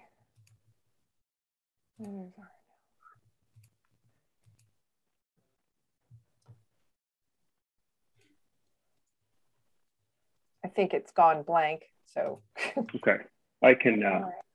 I can there I get go, in, in the background. All right. Does this show it? Hmm. See here. Have I? Have yeah, I... it, yeah. Okay. Yeah. Perfect. Okay. Excellent. All right. So you can see the contents of the diet there. It's on the left side, and it it's it uh, wheat straws, you know, is the uh, sole forage in there, and then cane molasses. The cane molasses is added source of sugar. Number one for palatability, but number two, we we thought that that would sort of help bind particles together, and therefore we'd have a little bit less separation. But I think the calves prove us wrong on that one. That that liquid molasses is quickly uh, disappears or evaporates, and it's not really doing that that job of, of binding particles together. Um, calcium salts, and these are uh, just commercial calcium salts that are high in oleic acid. And fine ground corn grain, uh, soy pass, uh, canola meal, and then a heifer premix. And like I said, we balance that for four kgs of DMI. And if we are getting, uh, this is fairly simple. We do model this every time there's a change that we do. We do we model it the MP and the ME allowable gain uh, but what we found is that, and this is just not my experience, this is uh, just me just listening on the field to, to Amber and to other uh, experts out there and uh, producers in general, uh, that if they overeat, then we simply just increase the straw content closer to 20%. And if they uh, undereat, then, then we can tweak that straw down a little bit closer to 15%. So that also depends on the straw quality and the fineness of chop. Um, so some some calves, some barns tend to eat a lot of that straw. They love it, and uh, then we have to tweak the level. Uh, so it's a high CP diet, and it's a very high energy starch and ether extract are both uh, and sugar are both all all high. So okay, what are um, your wet calves? What are you feeding them in terms of crude protein and and are they on milk or mix? Yeah. Okay. Good. Good question. Uh, yeah, they're on a milk replacer. Um, they're they have an automatic calf feeder, and they're consuming around 10 liters a day. Um, and it's uh, they're also fed this calf. That's the first barn actually we went into, uh, when we entered that facility was that calf pen. Those are all the milk fed calves, and the uh, the milk fed calves are are also fed both a pelleted calf starter and also this dry calf TMR, and they're given the choice as to what they want to eat. Okay, and what size are the calves that's being that are being fed this TMR mix it's showing? Uh, that's a good question, actually. Um, I those numbers are not top of my mind. Uh, I, all I can tell you is the uh, the age is between the birth and four months of age, and then they're weaned off of it gradually at the five month age onto that uh, wet TMR or silage based TMR. All right. Um, and while we're while we're on the subject of the TMR mix, how often do you blend the TMR? And is it presented that and how often is it presented to the calves or does it pick up a yeah. barn smell? Yeah, good. Yeah, awesome questions. Uh, so we so this is blended every two weeks, and it seems to be okay that way. It's a fine chop straw, so we don't get a lot of separation and sorting. Uh, and it, it, so it's blended, then it's dumped into a commodity bay, then it's covered with a, uh, uh, a tarp, a heavy, heavy tarp to prevent birds uh, picking through it, and defecating in it. And does it get a barn smell? I don't know. It's a good question. Does it get a barn smell? I'm sure it does, uh, but it's fed uh, daily. Do you put the straw through a hammer mill? Yes. Yep. Okay. Yeah. Now um, it's hammer milled to about to around one inch, and it's a it's not it's not a true hammer mill. It's it's a uh, it's one of those tomahawk uh, round bale choppers that also does square bales. It's just a rotating drum against a set of knives. Uh, so it, it, it's probably the, the as far as bang per per buck goes in Canada, it's probably the best machine we can get for the for the money spent. However, um, that also goes through his um, uh, uh, vertical mixer uh, with knives. So, and as he's adding the molasses, and, and we live in Canada, so molasses runs pretty slow.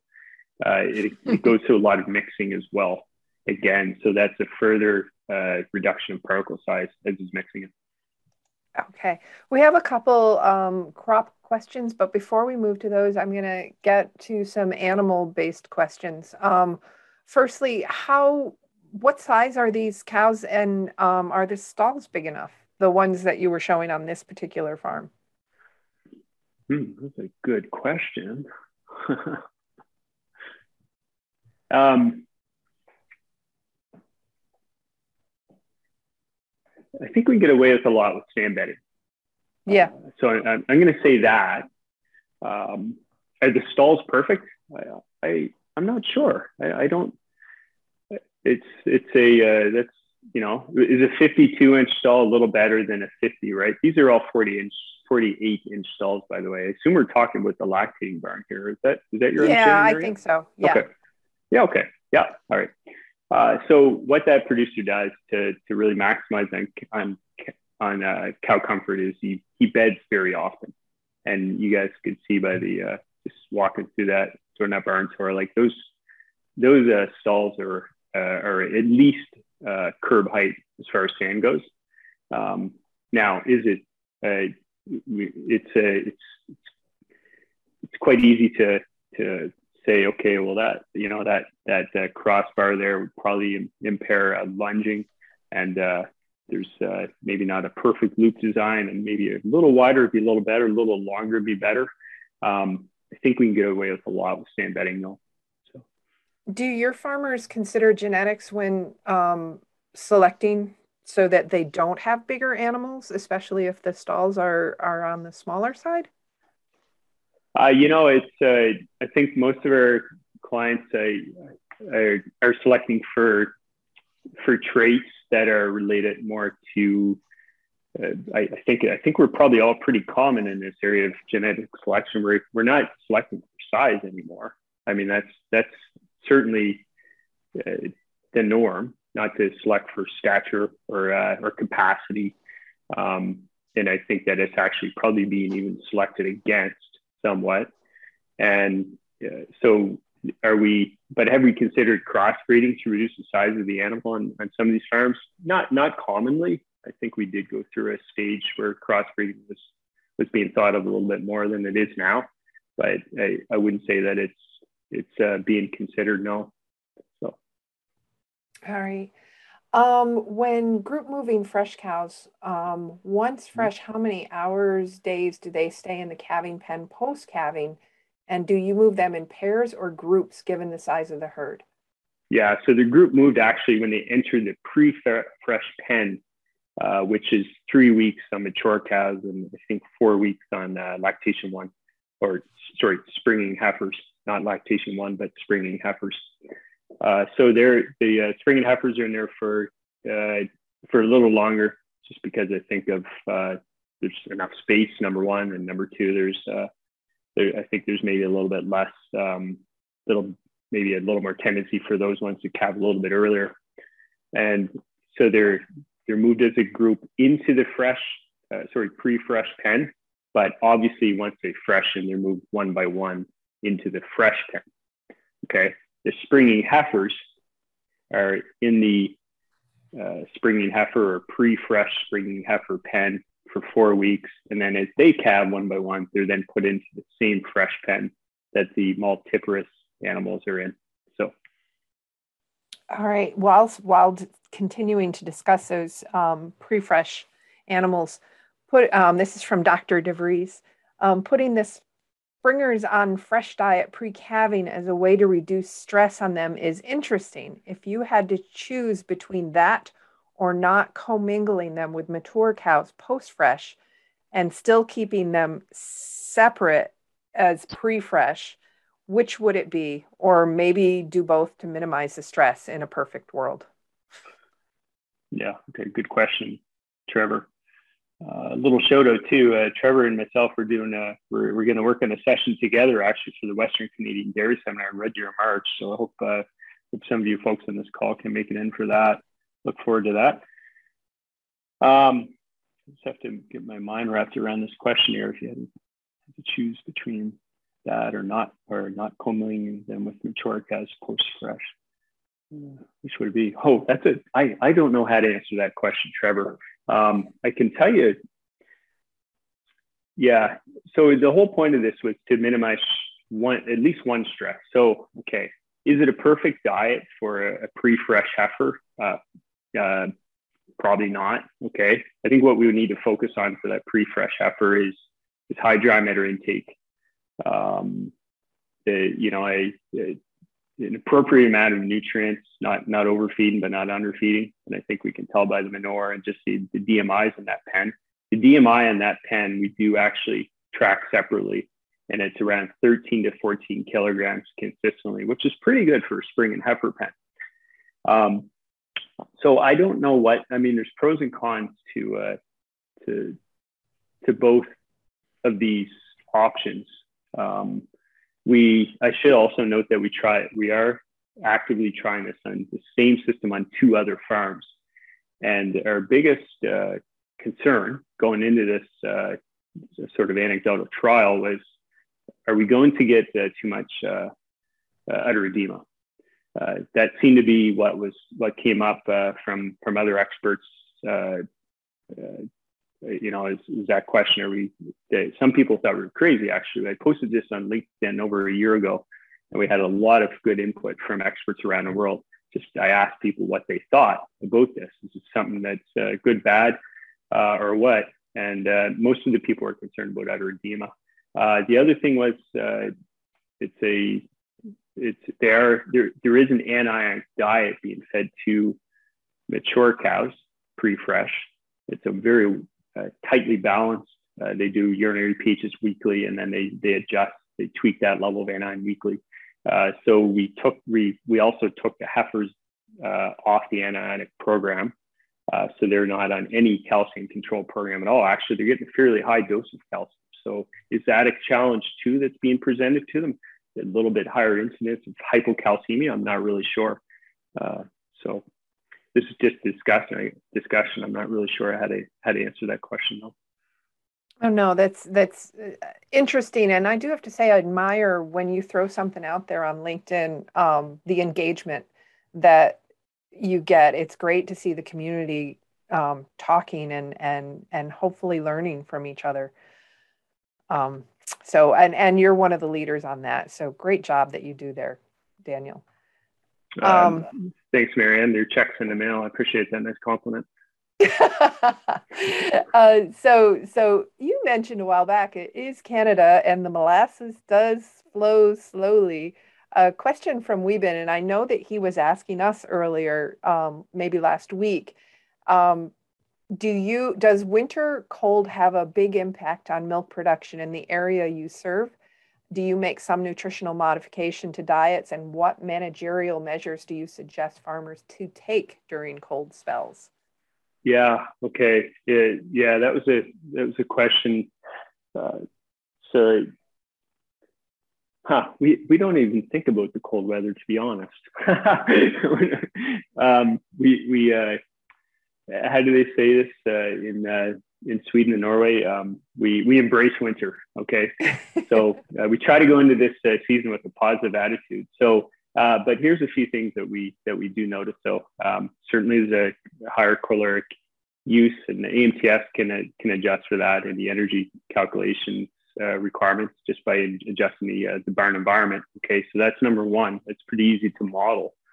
Um, the other thing too is is there's a difference in colds here. You know, within Canada, there's the dry inland cold, which is uh, very low humidity, cool, and then there's the uh, the coastal cold, which is a for instance this morning, yesterday morning when it was 0.5 Celsius and it was uh, humidity probably of 80, 90% and a light breeze. And that's bone chilling cold, right? Okay. And it's not even winter yet. This is just uh, November. So we have to uh, take into account that uh, the different humidities as well. Um, do we make adjustments just because the winter's around the corner? Uh, well, no, I, I, have to be 100% honest. We when I'm formulating diets, we're always trying to maximize the uh, the intake of carbohydrates. That's number one. Carbohydrates are our cheapest source of nutrients here, and uh, in Canada, I'm going to say carbohydrates either from starch or uh, in some places sugar through byproducts, and uh, but notably NDF. Those are the three carbohydrates that we really have to maximize the intake on.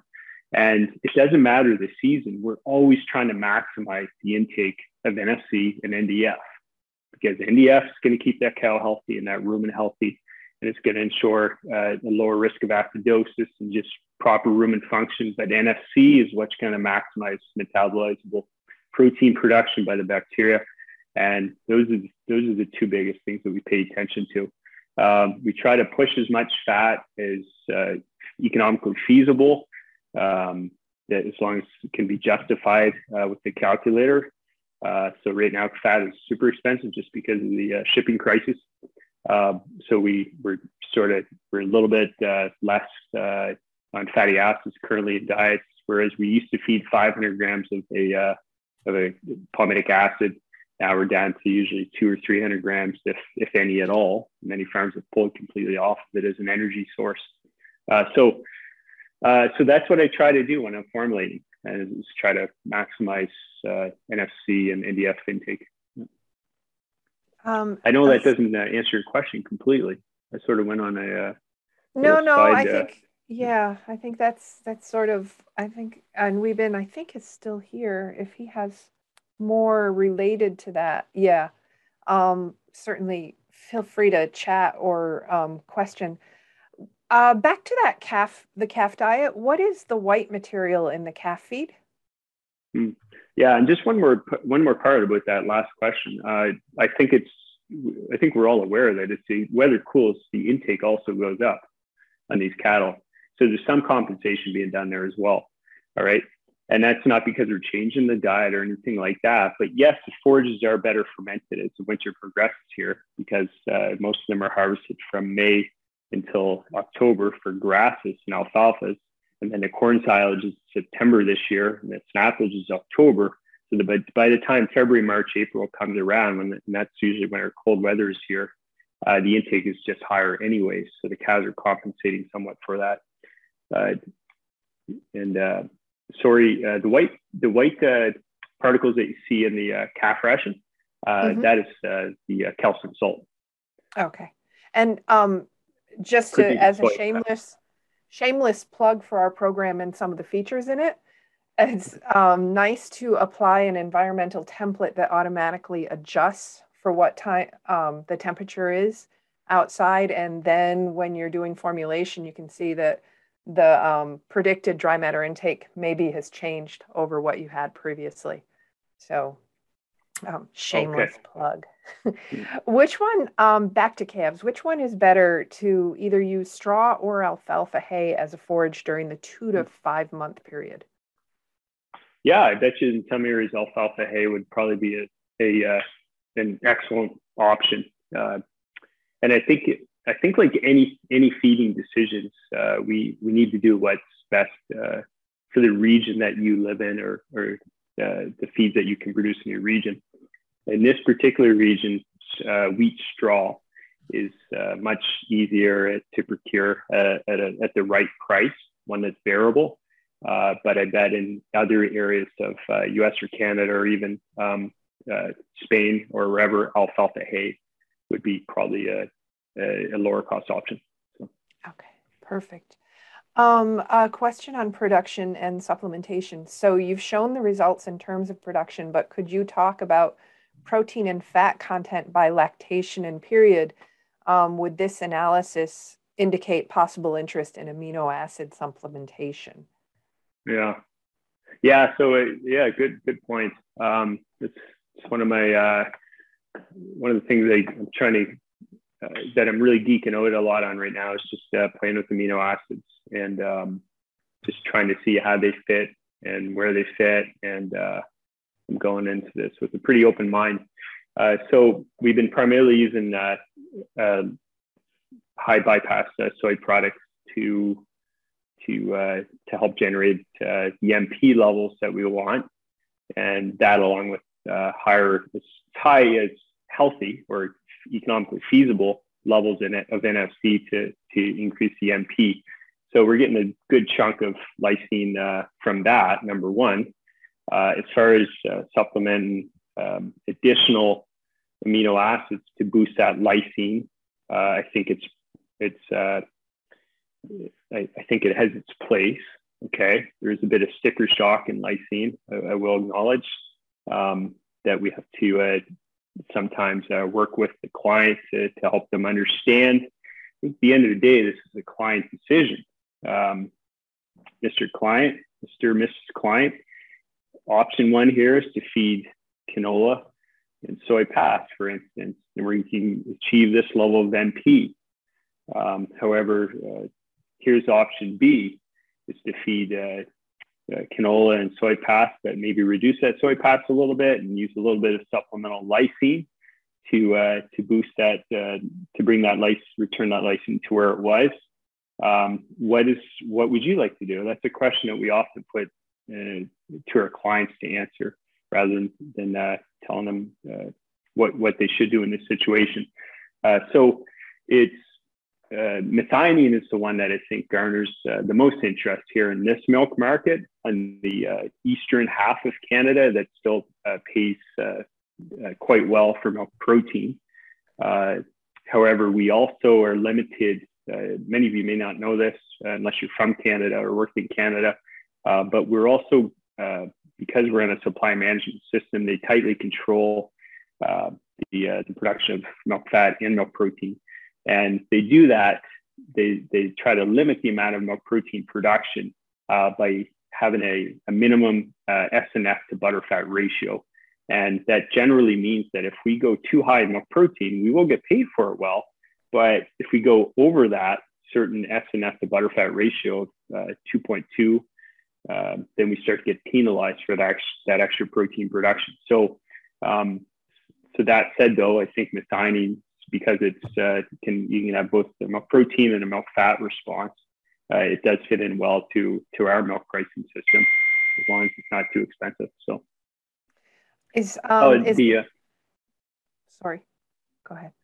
Yeah, so I, I, most of the time we balance for MP uh, on these diets, MP and ME.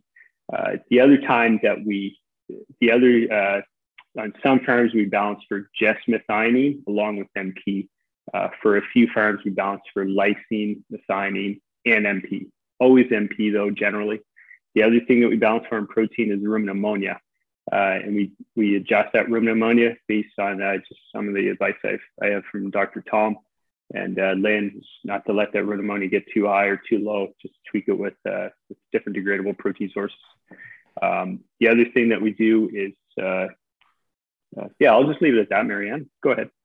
Um, the penalization for the changed um, butterfat to protein ratio is that because it's going into cheese, or and it decreases the yield, or what?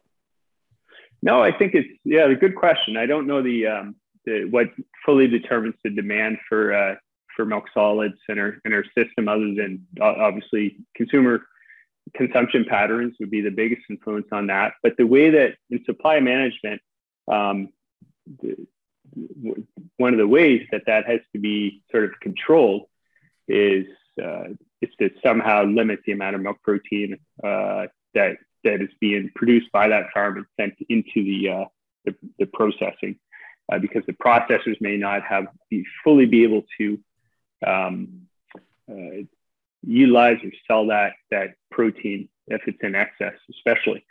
Uh, so so in the, the way they, they do that in the western part of Canada is by providing a much heavier uh, weighting on milk fat value. And the way they do it on the east in the, in the east is by limiting the, uh, the ratio of SNF to butter fat so that um, it's a fairly it's fairly simple if you see it on a piece of paper. A little bit more difficult for uh, for me to explain here with only uh, two coffees.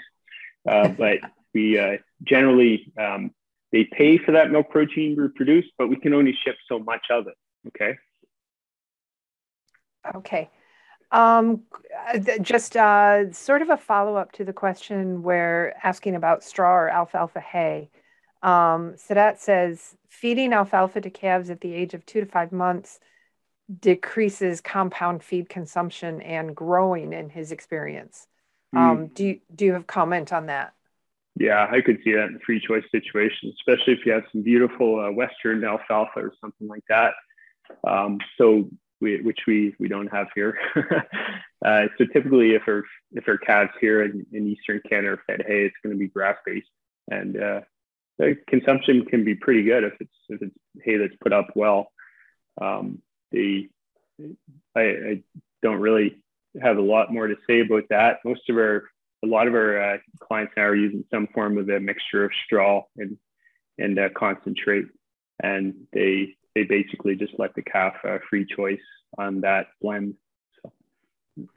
Um, back to the pro the protein conversation in the milk. Um, do you do you look at MUNs in Canada? Yeah, definitely. You... Yeah, okay. yeah, for sure, for sure. Yeah. All right. And um, how much, and this is, um, I'm hoping you're going to say MP, not crude protein, but how much crude protein percent would you feed to mature cows that are yielding 14,000 liters rolling herd average? Yeah, uh, the first part of your question, sorry. Um, how, um, much, how uh, much crude protein percentage would you recommend? Oh, okay. Yeah, okay. Yeah, yeah, I mean, uh, I'll I'll be honest. Uh, we still do use uh, just crude protein on some bird diets. Okay, I'll, I'll be I'll, I'll, just I'll volunteer that. All right. so, um, you know what? Because uh, it's it's you know it's in some of these farms uh, we we use a single source of protein that's primarily canola meal. Okay, and uh, you know MP becomes a, a, very handy tool when you use two or three or four sources of uh, supplemental protein. Uh, but I have to confess, uh, we do get away with using single source protein on a lot of farms, and we get very good production uh, in the 40 to 45 kg range. Uh, so, um, so mine, so MUN is a tool we definitely use to adjust the, uh, but mostly to to look at two things: rumen ammonia and the intake of NFC or starch or sugar. And that, that's how I personally use it. I use it as just one more tool. All right. The first thing I'll look at, probably because this is the easiest, is I'll look at rumen ammonia. I'm really confident, by the way, in our forage analysis. Um, the, uh, the, the, the fact that we go in and core, we do a deep core, uh, and we know precisely what that cow is eating. It's a very uh, this isn't a core that just gets that top four feet of that 12 foot bunk. This is a core that goes right down to the concrete and ideally not into the concrete because then that means I got to spend 10 minutes sharpening that core again. But this is a very accurate, and I think that's what gives us that added confidence. And the other thing that gives us a lot of confidence is just this program, the CNCPS model that, that AMTS is using. It's, we, it's given us a ton of confidence in predicting uh, cow output. Okay, more confidence than we've ever had before, uh, because a lot of times we model that diet and we're within a kg of actual production, and that gives uh, nutrition is a really good tool to go not only to to uh, to come out to that farm with the new diet and say this is what you can expect, uh, but to just uh, it's uh, but just also to um, to evaluate a diet and just say, hey, you know, this is probably what's wrong in this case, in this case, in this case. This is what you may want to do. Um, that all said, Marianne, I can't remember what your question was. Sorry. uh, it, so it was with regards to crude protein percentage, and you nicely answered that you look at MP, but you still do use yeah. crude protein. And I would offer up that you know when we're doing uh, uh, training, we we try to to point to going to the MP, but Lynn will say the crude protein is a good measure for when you know the management of the farm. If it's if it's a farm where maybe the management isn't top shelf and they're you you don't want to really dial down their crude protein and you'll maybe let those diets float up there. But um, if it's a farm where they're really paying attention then probably you talk more mp than crude protein. It's a matter of what the farmers are sort of used to hearing too mm. yeah certainly certainly and it's uh, and again i'll just go back to the fact that if we have a uh, if we have a situation where single pro single source protein being fed um, Lynn, that's a very good point, Lynn. There's a lot of wisdom in that statement, I think. Uh, and if we have a single source protein, it's very difficult to uh, to go and uh, start tweaking MP. Uh, it's just going to be very, especially with canola meal. Um, so uh, it, we're very limited, I guess, if we just have single source. Okay. Um, moving back to, let's see, I know I missed a couple and there was sort of a comment from Dr. Charley. Um, this is uh, from Stefano in Italy, Chow from Italy, half tires on the grass silage, are they um, heavy enough for good compression? Mm, yeah, Stefano, how are you doing? Uh, so I have a, yeah, I, I these are good size half tires. Okay, these are nice thick ones. I have seen half tires that are too light. Some of them are light enough to blow around in the wind. Actually, uh, are we getting much compression from this? I don't know. I, I, mean, is it is the point of a silo covering for compression, or is it just to keep that plastic bonded, clinging to the silage? Right. I think we our compression needs to be done with the, uh, the tractor on that on those final loads that come into the silo. Uh, so I, I, don't know if if we need to worry about it being something that compresses it or if it's just some, something that's heavy enough to keep that silage clinging to the side, sort of the plastic clinging to the silo. So. Yeah, I think I, I assumed that that was the goal of the tires and the half tires make it really nice that it doesn't give a place for rats to hide. yeah. Um, it's a very good point. Yeah. Yeah.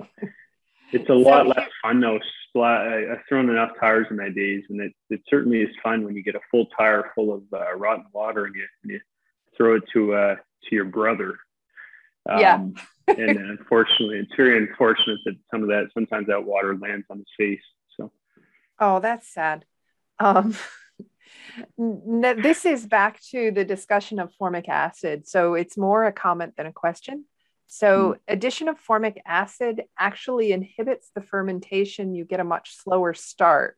If you want to get a good strong fermentation in direct cut gro- grass, use good management and well a well proven inoculant. The formic acid addition will drop the pH immediately, but the proven inoculant, inoculant, phew, sorry, LAB and enzymes will overtake it after two to three days. Mm-hmm. So that was um, just a comment back when we were talking about uh, um, putting inoculants on, or not inoculants, formic acid on direct cut silage. Mm-hmm. Um, question. Good comment. Yeah, very good comment. Yeah. How often do you recommend that you check corn silage? And I'm assuming he maybe means um, uh, feed analysis. Yeah. Okay. So, and some farms we uh, we test it once a month. Um, now, there's very few farms where we do face samples. Okay. Uh, that that farm is actually one that I will do a few more face samples on, and that's because it's it's, uh, it's fairly close to where I live, and it's, it's a farm I can get to frequently. So I'll do a face sample, and they also have the other the other reason I do a face sample on that farm is because they have a, uh, a self-propelled feed mixer, Silo King, and they can uh, load one ton of corn silage into that mixer, mix it out, mix it around for uh, five minutes, and then dispense uh, enough sample to do a uh, laboratory analysis. So that's a really good, accurate way to do it. Most of the other farms we do coring, and we do coring every 50 to 60 feet. Okay. And I think, um, you know, I, maybe another shameless plug. Um, I think maybe I wrote a blog about this a few years back. Um, and it, I think, Nor, is it Norm St. Pierre did like a cost benefit analysis of frequency of forage sampling based on herd size, if I remember right. And, you know, that could be old news too. So, um, but I think. Yeah, that's a good, yeah, there's actually an active trial study right now, actually at the Cornell. Um, being, I think it's uh, the reason why I know this because uh, Casey Havekes uh, is involved with this trial and she works for Cornell Extension, and uh, they're they're uh, they're doing some correlations right now on the uh, Casey. If you're on this call, maybe you can can comment in the chat box on that that trial. But they are correlating the on-farm sampling with with other variables to see what the extent to try to come up with what the, that best uh, frequency would be. Okay, I don't see her. Okay. Um, let's see. I think I am out of questions.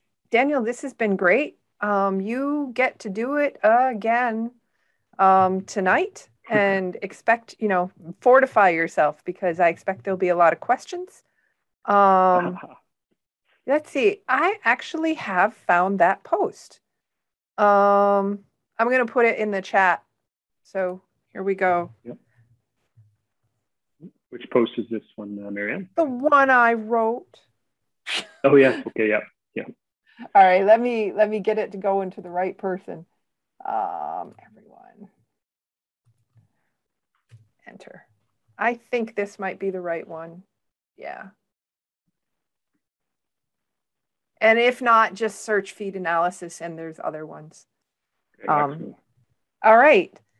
Unless I see more questions, and I hope I didn't miss anybody, um, I'm going to let you go get more coffee.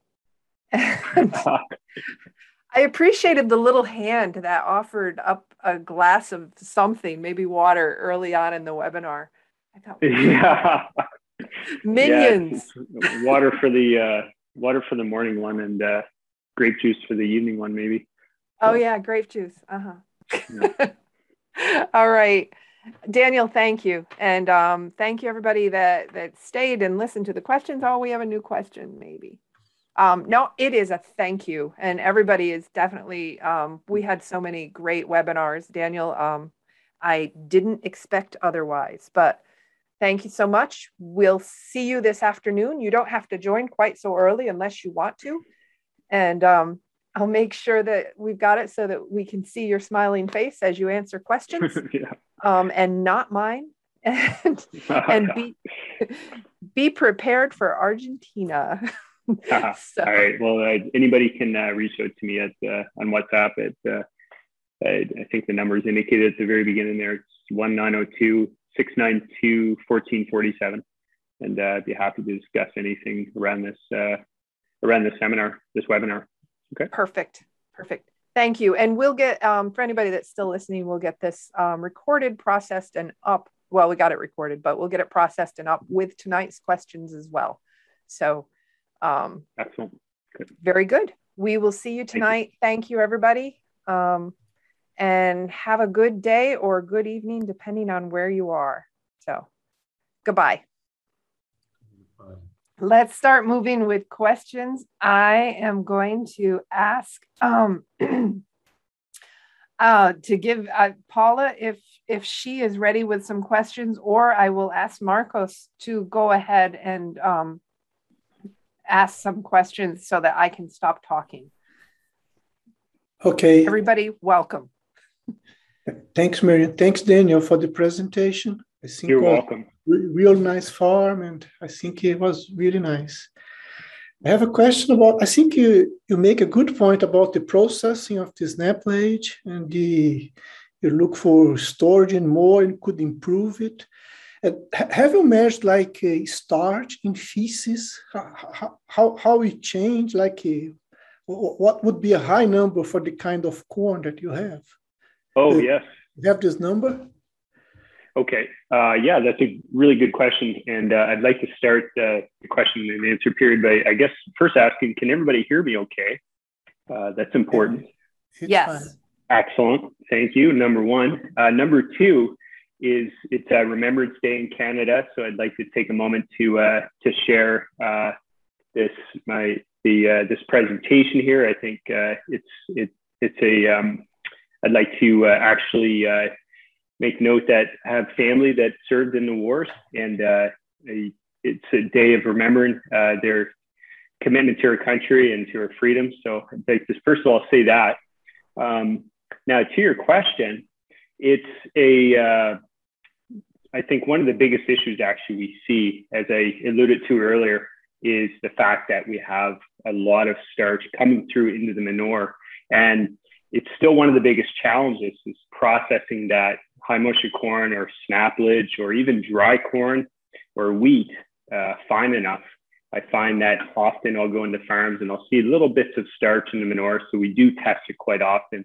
And what I consider too high would be four or 5%. If it's 3% on high moisture corn, uh, I think it gets a pass. Uh, if it's one or 2% with fine ground corn, barley, or steam flake corn, I think that's ideally where we want it to be. So it's a huge opportunity though to uh, to put more of that starch into a milk. So.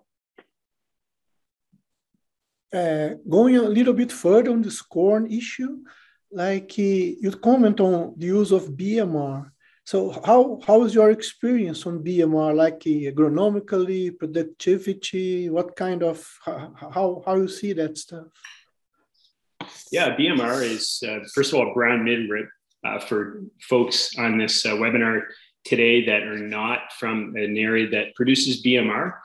And what that is is a low lignin uh, corn plant that was selected for that trait uh, that they identified uh, many years ago. And it's become commercially available in Canada and US over the past probably 15 years at least. And the reason why we feed that is just uh, because it's got a higher digestibility and lower UNDF. So we get just simply more TDN uh, per unit of NDF from BMR. And on this farm, we actually feed a, a seed, a combination of a conventional uh, 83 day uh, along with the uh, 95 day BMR. And we find it's a really good combination. So what we get is the best of both worlds. We get a uh, the, the conventional, which matures earlier, has higher levels of starch, and is a uh, slightly higher in dry matter. And then we get the BMR that's really high in digestible NDF. So together we find it makes a really good combination. We have many farms that grow just BMR, and we have uh, great luck with it. I, um, as I have said many times before, we consider this uh, easy milk. When we add BMR to a diet to replace a conventional, we always see a, uh, an increase in dry matter intake, and that's after we correct for the energy levels in the uh, in the diet. So we still get that intake uh, increase due to the uh, lower in the higher NDF digestibility. Uh, so we find it always pays, even though the seed costs more, and we have to usually apply one or two additional uh, sprayings with, with a fungicide. We still find at the end of the day it's a more profitable venture. Okay, thank you All right. Marian, I think you can go ahead. Okay, Marcos, thank you. Thank you. Um, Paula, if you don't mind, I'll ask a couple questions and then I imagine you have quite a few and you want to get going on some of them and then we'll, you and I can trade back and forth. Okay, um, so I had a question and there was a comment from Gabrielle. Uh, great presentation and a beautiful property. Thank you for sharing. Um, their calves do look amazingly healthy and um, this person would like to know how do they manage their colostrum? And I was wondering also what's the housing on those pre-weaned calves? The older calves you showed us, and that they look lovely, but wondering about the pre-weaned. Okay, actually, when we walked into that calf barn, if you recall, uh, probably 25 minutes into the presentation, the first pen that we walked into were, were the milk-fed calves. Ah. And uh, so there, the uh, the newborns are housed in individual pens uh, for just a couple of days during their colostrum feeding, and that colostrum actually, uh, to be 100% honest, uh, we do find there's a challenge at certain times of the year with colostrum production from those dams, and we're we're not entirely sure. we have some theories. I would love to get feedback. I think that's a purpose of, of tonight's uh, Q&A as well as to have a discussion about some of the challenges that not only uh, you see, but, but I see myself. So I would love to get some feedback on why the colostrum production might be lower. And we we do feed a controlled energy dry cow diet. Uh, so we have very good quality uh, colostrum, but we just don't have an abundance of it. So often uh, we find ourselves, we have to supplement a little bit more colostrum uh, by buying that, by buying additional colostrum. We have to be really careful. Um, the other thing that, uh, so that colostrum is, is a very conventional, it's fed for a couple of days uh, to newborns. After that, they're put into a, um, the milk fed pen, which uh, I didn't show it on the video, but that's a automatic milk feeder. And they're on that until they're weaned at around 50 to 60 days. And it's typically a 10 liter uh, consumption of milk replacer on average. Uh, during that time, uh, during that milk fed, fed phase, they're also given two dry feeds. One of them, one of those is the dry calf TMR. The other one is the pelleted calf starter that you saw in the uh, bunk and that little poly uh, tube that was uh, in front of the calves. So. Okay. Thank you, Daniel. Do you um do you see any relationship of the colostrum problem to um, which which calving it is? Is it primarily eh, or and is it it's seasonal? Yeah, good question. Um, we uh, yeah, I say one thing that that and I know it's in I, I know there's not much research that can really um, correlate that or back this up, but what I'm going to say is that we are in a very high straw diet there. Um, I showed you the dry cow diet briefly. Uh, there's pretty heavy amounts of chopped wheat straw. And we did notice that when we went to a higher level of straw, the colostrum production went down. Okay, so we would think as a nutritionist that possibly high straw, therefore a lower uh, intake of metabolizable energy, but that's not the case. These calves are consuming uh, 15 to 17 kilograms of dry matter intake in that uh, close up period.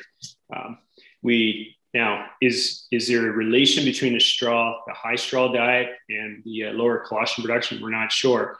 We had to answer your question, though, Marianne. We haven't seen a strong correlation between uh, the the season, uh, apart from a little bit. There's a tendency to have a little bit less uh, in the winter, uh, but we haven't seen a difference uh, among lactations. So, okay, um, Paula, would you like to ask a few questions?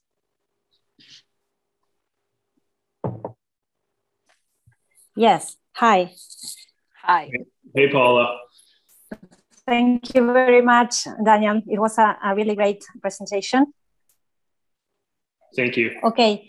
Uh, the I'm going to, to make a skip uh, a few questions and go through one that is related with uh, the little calves. uh, which is the, the main objective of using fat and rumen protected uh, protein in those calves, and which is the mature weight of the cows in those herds you show us? Mm-hmm. Okay, yeah, good questions. Um, so we don't have a, there's not a lot of uh, uh, rationale for using the protected fat and the protected soy. It's not really protected soy, sorry, it's a heat treated soy. And it's a calcium salt, so not all, not 100% bypass or protected. However, um, the, the reason for using that fat, the fatty acid in there is uh, so that we can just provide an additional source of fatty acids in that diet, just so it eases the transition from the milk fed uh, onto the uh, dry feeding phase. And we're barely getting 4.4% fat, I think, or 4.2% fat in that dry calf TMR. So I would prefer to have more oils in there uh, just to ease that transition because they're obviously coming off a very high fat diet onto one that's very little. So, um, so that's one reason. Uh, the reason for feeding that soy product is because uh, essentially what we're trying to do is we're trying to um, maximize use of the ingredients that that farm already has in stock in inventory.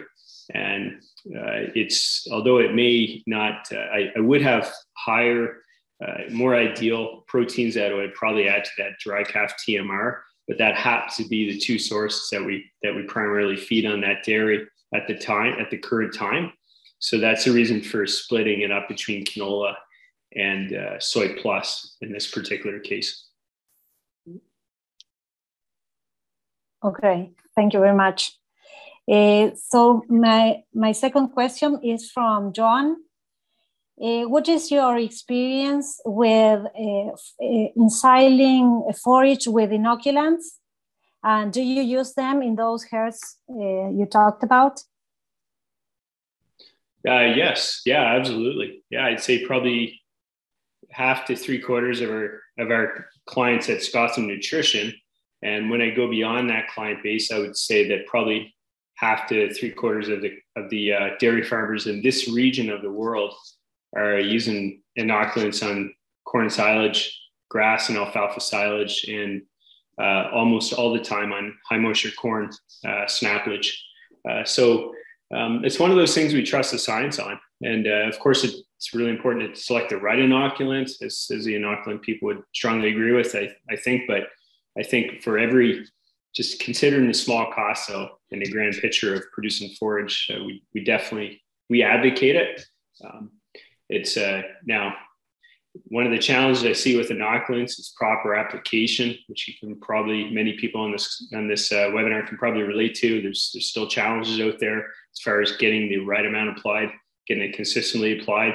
And a lot of times, if the uh, producer is supposed to use uh, say 20 bottles of inoculant on a certain crop, um, you often find that there's five or six bottles left over uh, for that tonnage. So it's, un- uh, but I think it is a really good investment. So uh, the other thing I'd like to say before um, we get too far into this is that, uh, and this is uh, giving kudos to Marianne.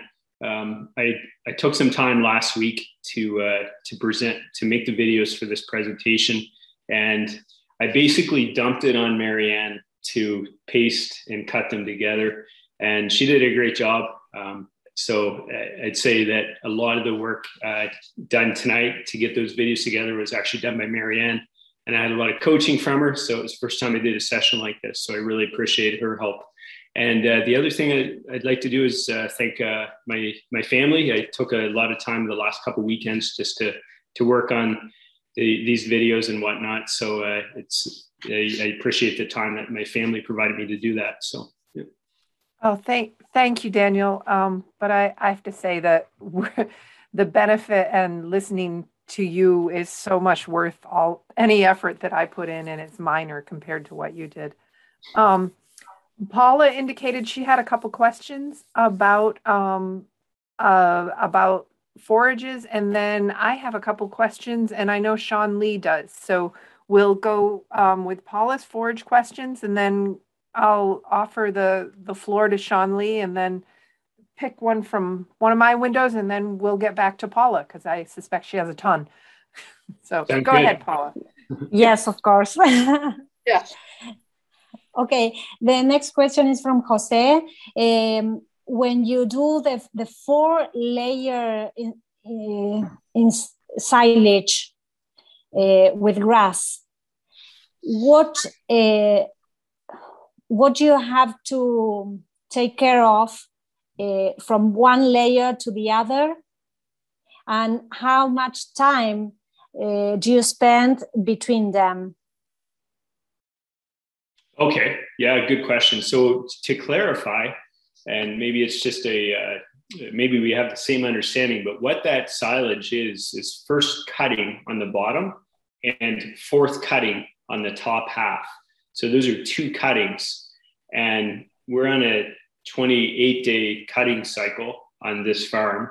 So therefore the uh, the time between the first cut being ensiled and the fourth cut being applied over that is uh, three times 28. Uh, sorry, my math is weak tonight. It'd be around uh, 74 days, right? So uh, during that 74 days that that first cut ferments, um, it's uh, both layers of plastic are put on over top and it's completely covered. It's not sealed perfectly around the edges. There's not a lot of tape being used. They don't put gravel along the outside edge. Uh, but they remove, they roll that plastic up, both layers, the oxygen barrier layer comes off in a roll with the uh, the top layer of six mil conventional plastic, and then the uh, the farmer puts that layer of fourth cut. Now, in some farms, we use a second cut or a third cut on top of the first cut. Um, and in other farms, we just put first cut primarily in one bunk, second, third, fourth, and fifth in each of their own bunks. It just depends on the farm and the bunker size and the number of head that they're feeding. Uh, but we on our on our sort of what we call like small to moderate size Canadian dairies, um, we're not going to have two bunks of haylage open for milk cows typically because we don't have enough cattle to feed that out. So the feed out loss would be too great. So therefore, it's better to to layer it. Um, uh, does that answer the question? Yes, I, I think so. Okay, the next question. Uh, what is the main purpose of mixing grass and alfalfa in your silages? Uh, the mixture? Okay. Yeah, uh, awesome. Uh, it's, I think cows, first of all, uh, cows like choice. All right.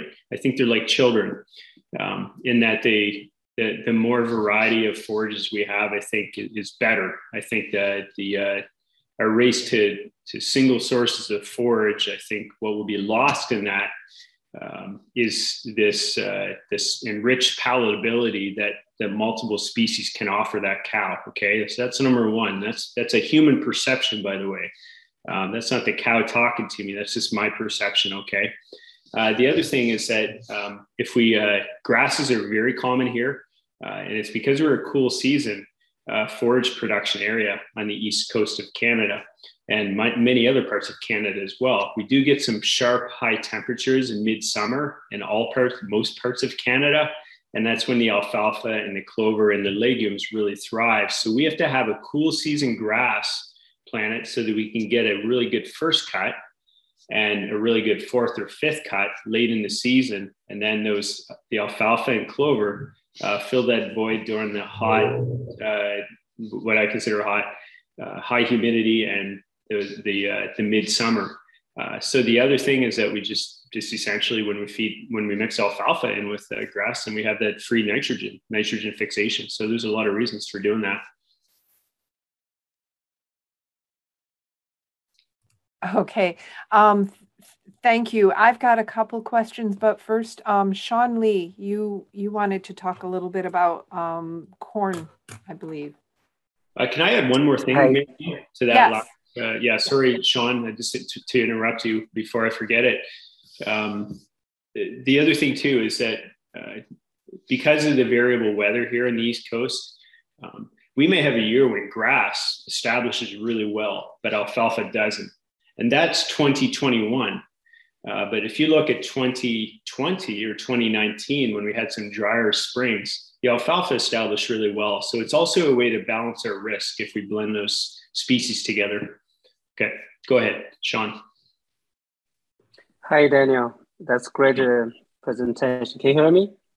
Yes. Yeah, thank you. Okay, thank you. Um, yeah, it's um, well. After this talk, I have more things to discuss with you about um, some broadcast this talk to the the nutritionist in China. Uh, but for now, I have one question about high moisture corn. Um, quite often, you know, in, in northern part of China, um, by the time you, you harvest the high moisture corn, the temperature get quite low. Uh, sometimes it's just below, zero. So it's got, you know, the high moisture corn, by the time you put in the bunker, it's already frozen. Um, so the fermentation seems not uh, happening uh, during the winter until next spring and it's warm up. Maybe there's a bit of fermentation. I'm not sure do we have similar situation in Canada? And how, how do dairy farmers um, deal with that here? Uh, yeah, Sean, uh, we do uh, understand what uh, freezing is and snow. we understand very, very well. we already have to. I wore gloves all day today outside uh, when I was working. Uh, so yeah, mind you, I don't work hard, so I have to wear gloves. I have to keep warm. So there's um, so I, I, would say in in this area on the east coast a lot of the corn silage is harvested in late september or early october. Uh, this yeah. year in particular the weather was around 15 to 25 celsius during harvest. So that's a very good temperature for harvest of corn silage. However there's other parts of canada for example example as you are well aware sean manitoba saskatchewan and and uh, alberta where it could be uh, they may have to wait for a freeze uh, for that corn silage to actually uh, dry down. So, uh, but the high moisture corn, I'm worried about the high moisture corn, like snap oh, okay. okay. Yeah. Because you you you, you harvest harvest that later, like one or two or three weeks after the corn silage, right? Yeah, yeah, that's a good idea. Uh, so it, uh, that's a good question. Sorry, to, I'm glad you clarified. Uh, the the high moisture corn, um, you're right. It is actually harvested oftentimes uh, during cold weather here in Canada as well. So, because sometimes we have to wait until uh, late October or even November or December for it to, for not only the crop to get dry enough, but sometimes in order to get back on the field, we have to wait for a freeze up. We have to wait for that soil yeah. to freeze so the tractors don't sink in the mud. right? Um, so yeah. it is common. Uh, yeah. So I've seen many, many times where high moisture corn actually doesn't start fermenting until this until feed out, uh, where it just goes in frozen and it stays uh, cold for the entire feed out. Uh, sorry, for the entire uh, uh, winter, and then in the spring and summer when we're feeding it, it actually it's very risky. It's not ideal. Yeah. It can go through that sec- that fermentation, that feed out. So. So basically, we just um, just uh, go with that, um, put in the bunker and start using that maybe immediately because it's frozen anyway. Yeah. But it, once the weather warm up, uh, as you said, it's, it's quite dangerous, right? The, the mold and. Uh, yeah, absolutely. Yeah, it comes with a lot of risks. Um, now, if you know if I, I, don't know the situation of the region of China that you're that you're talking about. I, am not sure about that uh, the situation there with the, the weather. However, um, if we find that, I, I, would say just a general point is if if we're feed, if we're growing a corn that is coming off during freezing weather, then we may want to look for a shorter season corn or a shorter season cereal grain to produce in that area to optimize the the regional conditions as opposed to uh, to trying to make it work. Yeah. Yeah, that's a good point. Yeah. Another thing, just a comment about the colostrum. Um, yeah, it, it, it's quite complicated. Uh, we, we had some nutritionists ask the same question. They don't know why, uh, especially in the winter, seems um, the, some cows couldn't get enough colostrum.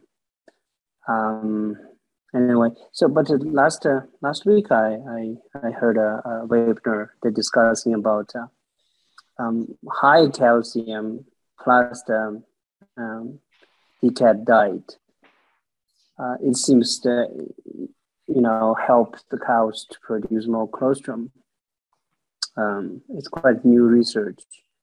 I have not uh, told any nutrition our nutritionist in China about this but maybe it's worthwhile like trying that you know using DCAD diet but give uh, 1.5% calcium.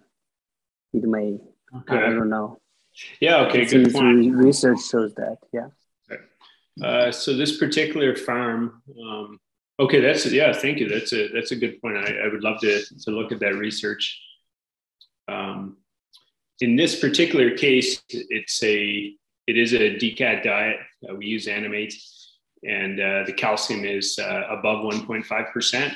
Um, so it's uh, it, we are challenged. We, we don't know why this is happening, and it's not the only farm. We, we see low colostrum production on, on many of our uh, clients' farms, typically related to straw feeding, but not always. Sometimes not related. Mm-hmm. So. Yeah, it's quite complicated. Anyway, thank you so much. Yeah. It is complicated. Uh, I haven't heard any good uh, science on it yet. So. Mm-hmm. Yeah, I had I had heard something similar, but I don't I don't recall whether there was a solution or what was done. I think it was on a local farm here. Mm. Um, Sean, thank you for those those excellent questions. Um, while we're discussing forages, I have a couple here um, regarding snaplage or, or shredlage. Um, so first of all, this is from Dean Fry, and he says it's a great overview and some good points of what to look at when reviewing diets from what the animal is telling us. Um, Daniel, could a shredlage processor smash the snaplage grain more?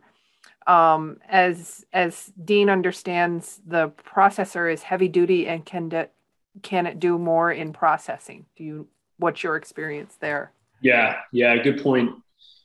Good point, Dean. Thanks for joining tonight. By the way, it's it, uh, in this case actually it is a, a, a, processor on that farm. Okay, and I I do find that it's actually being uh, what relatively well processed on that farm. I think the the farms where we don't see the good processing, we find that the greatest uh, variable is whether or not they're using a recutter screen, and now, I'm, I don't operate a, a harvester. I, I, I, I, and I don't fill it up with fuel. But one thing I know for sure is that every time I mention the word a recutter screen uh, to a client, um, they're, uh, the first thing they say is it takes a lot of time and a lot of horsepower uh, to run it through a recutter screen.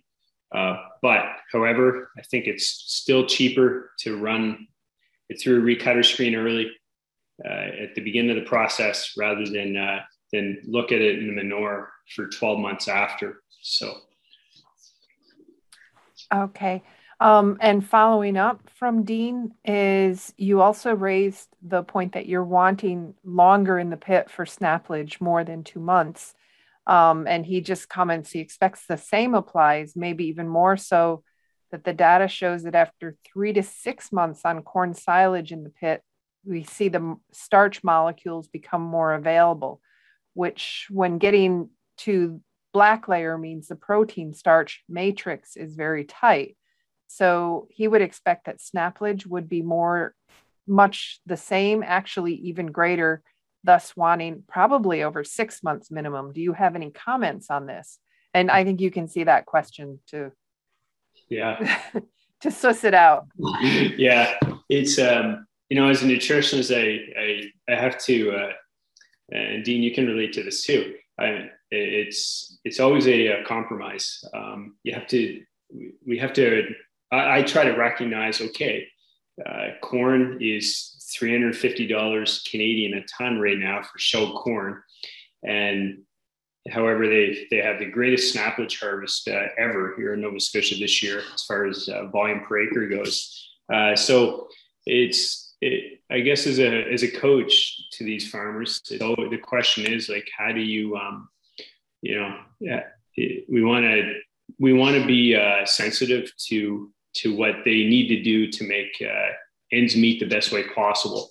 And I would love to see Snaplage sit in a bunk for six months and they don't open it until March break. That would be awesome. Um, in reality, uh, most of them put it in on day one this year. Actually, they were putting it in on day zero because they would the first load of they harvested this year and high moisture corn was was more or less going into the TMR wagon that same day uh, just to get rid of that. And that was because we were feeding uh, uh, at that time $450 a ton ground corn. So it was a, I think it was a race to see who could get uh, their own high moisture corn into the mixer the fastest this year. So, but I'd agree. Uh, you know, your, your comments regarding the, the uh, digestibility, I, I would totally agree that they're very valid. Uh, the longer you wait, the better. And that's why we always see probably likely the highest production that we see uh, in most of Canada and the US is after that snaplage or high moisture corn has been sitting for six months. And then we start, start to see uh, maybe dish, issues with even too much digestibility after 12 or 14 months of fermentation. So, yeah. Dean agrees. He says he has farms that feed the maize silage as soon as it goes into the pits. Price oh, rules. Okay, yeah. so I'm glad. Uh, I'm glad I'm not alone. I'm not surprised, team. yeah. Um, while we're on this topic, and then we'll switch back over to Paula's questions. Um, processing, and this is sort of a comment, but it made me chuckle. Processing can come back to pro, um, chopper driving speed. Young guys like to go fast. yeah.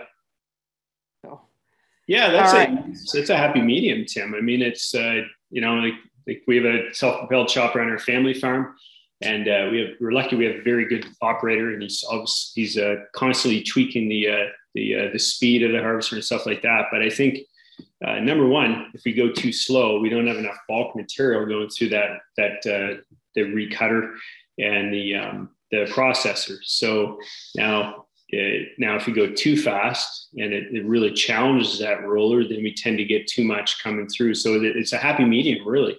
Uh, there's that too slow and there's too fast.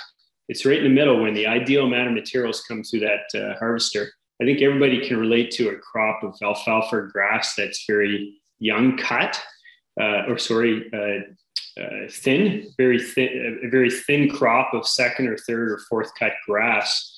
Um, and the rows, the windrows are, are small. Uh, that stuff comes out with a lot of long material. And the same applies to a corn silage or high moisture corn processing. There's that happy medium. Mm-hmm. Okay, um, Paula, would you like to? Oh, and, and, we'll come back to questions in the in the chat window. But Paula, would you like to um, start letting loose with some of yours? Yes, uh, I I have a question uh, regarding uh, hollow eyes in fresh cows. Is it associated with ketosis? Uh, yeah, it's it's okay.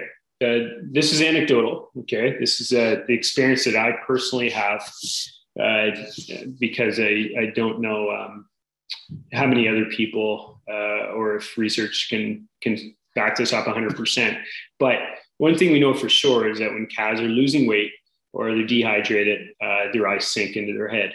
Okay, now it takes a really a really close observing to, to pick up on that. Okay. We can walk through a barn uh, with some herds people and they don't see that. All right. They don't see that sunken eye. We can walk through the barn with other people and they're, they're noticing it uh, everywhere. All right. I particularly pay attention to it. I just, it's something that I, I, I grew up, my dad uh, always had me watching the eyes of cows. So I see it really uh, the first thing I, I, look at actually is the eyes on cows when I go into the barn. So, is it related to ketosis? Indirectly, yes. I mean, ketosis is obviously a, a disease uh, that's brought about by low dry matter intake, and it's obviously related to uh, to body fat loss um, and uh, and fatty liver disease. So. Uh, do we see it in ketosis cows? Yeah, generally you see it in ketosis cows uh, all the time.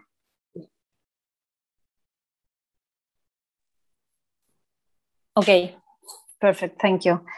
Uh, Marian, I have two more questions. Do you want me oh, to go yeah, on? do you want to keep going and then I'll come back to the ones in my window? Okay, perfect. Uh, the next question is Do you monitor uh, NUS, uh, sorry, uh, nitrogen in blood, MUN or uh, uh, blood UN to evaluate the diet? yeah, the answer is yes. Um, sorry, not in the blood. We don't we don't evaluate BUN. we we watch MUN. so depending on the region of Canada uh, that we're talking about, uh, some of the areas have it on every bulk tank shipment, and other areas have it just on uh, on a voluntary basis. Uh, so we try to get most of our clients to to have uh, MUN, and then we uh, and the the what we do with that information is we use it as just one more tool to tweak the the protein nutrition so we will use it to, uh, to typically, along with watching the rumen ammonia on the ration, um, we like to have that rumen ammonia somewhere between 125 and 150 percentage of requirement.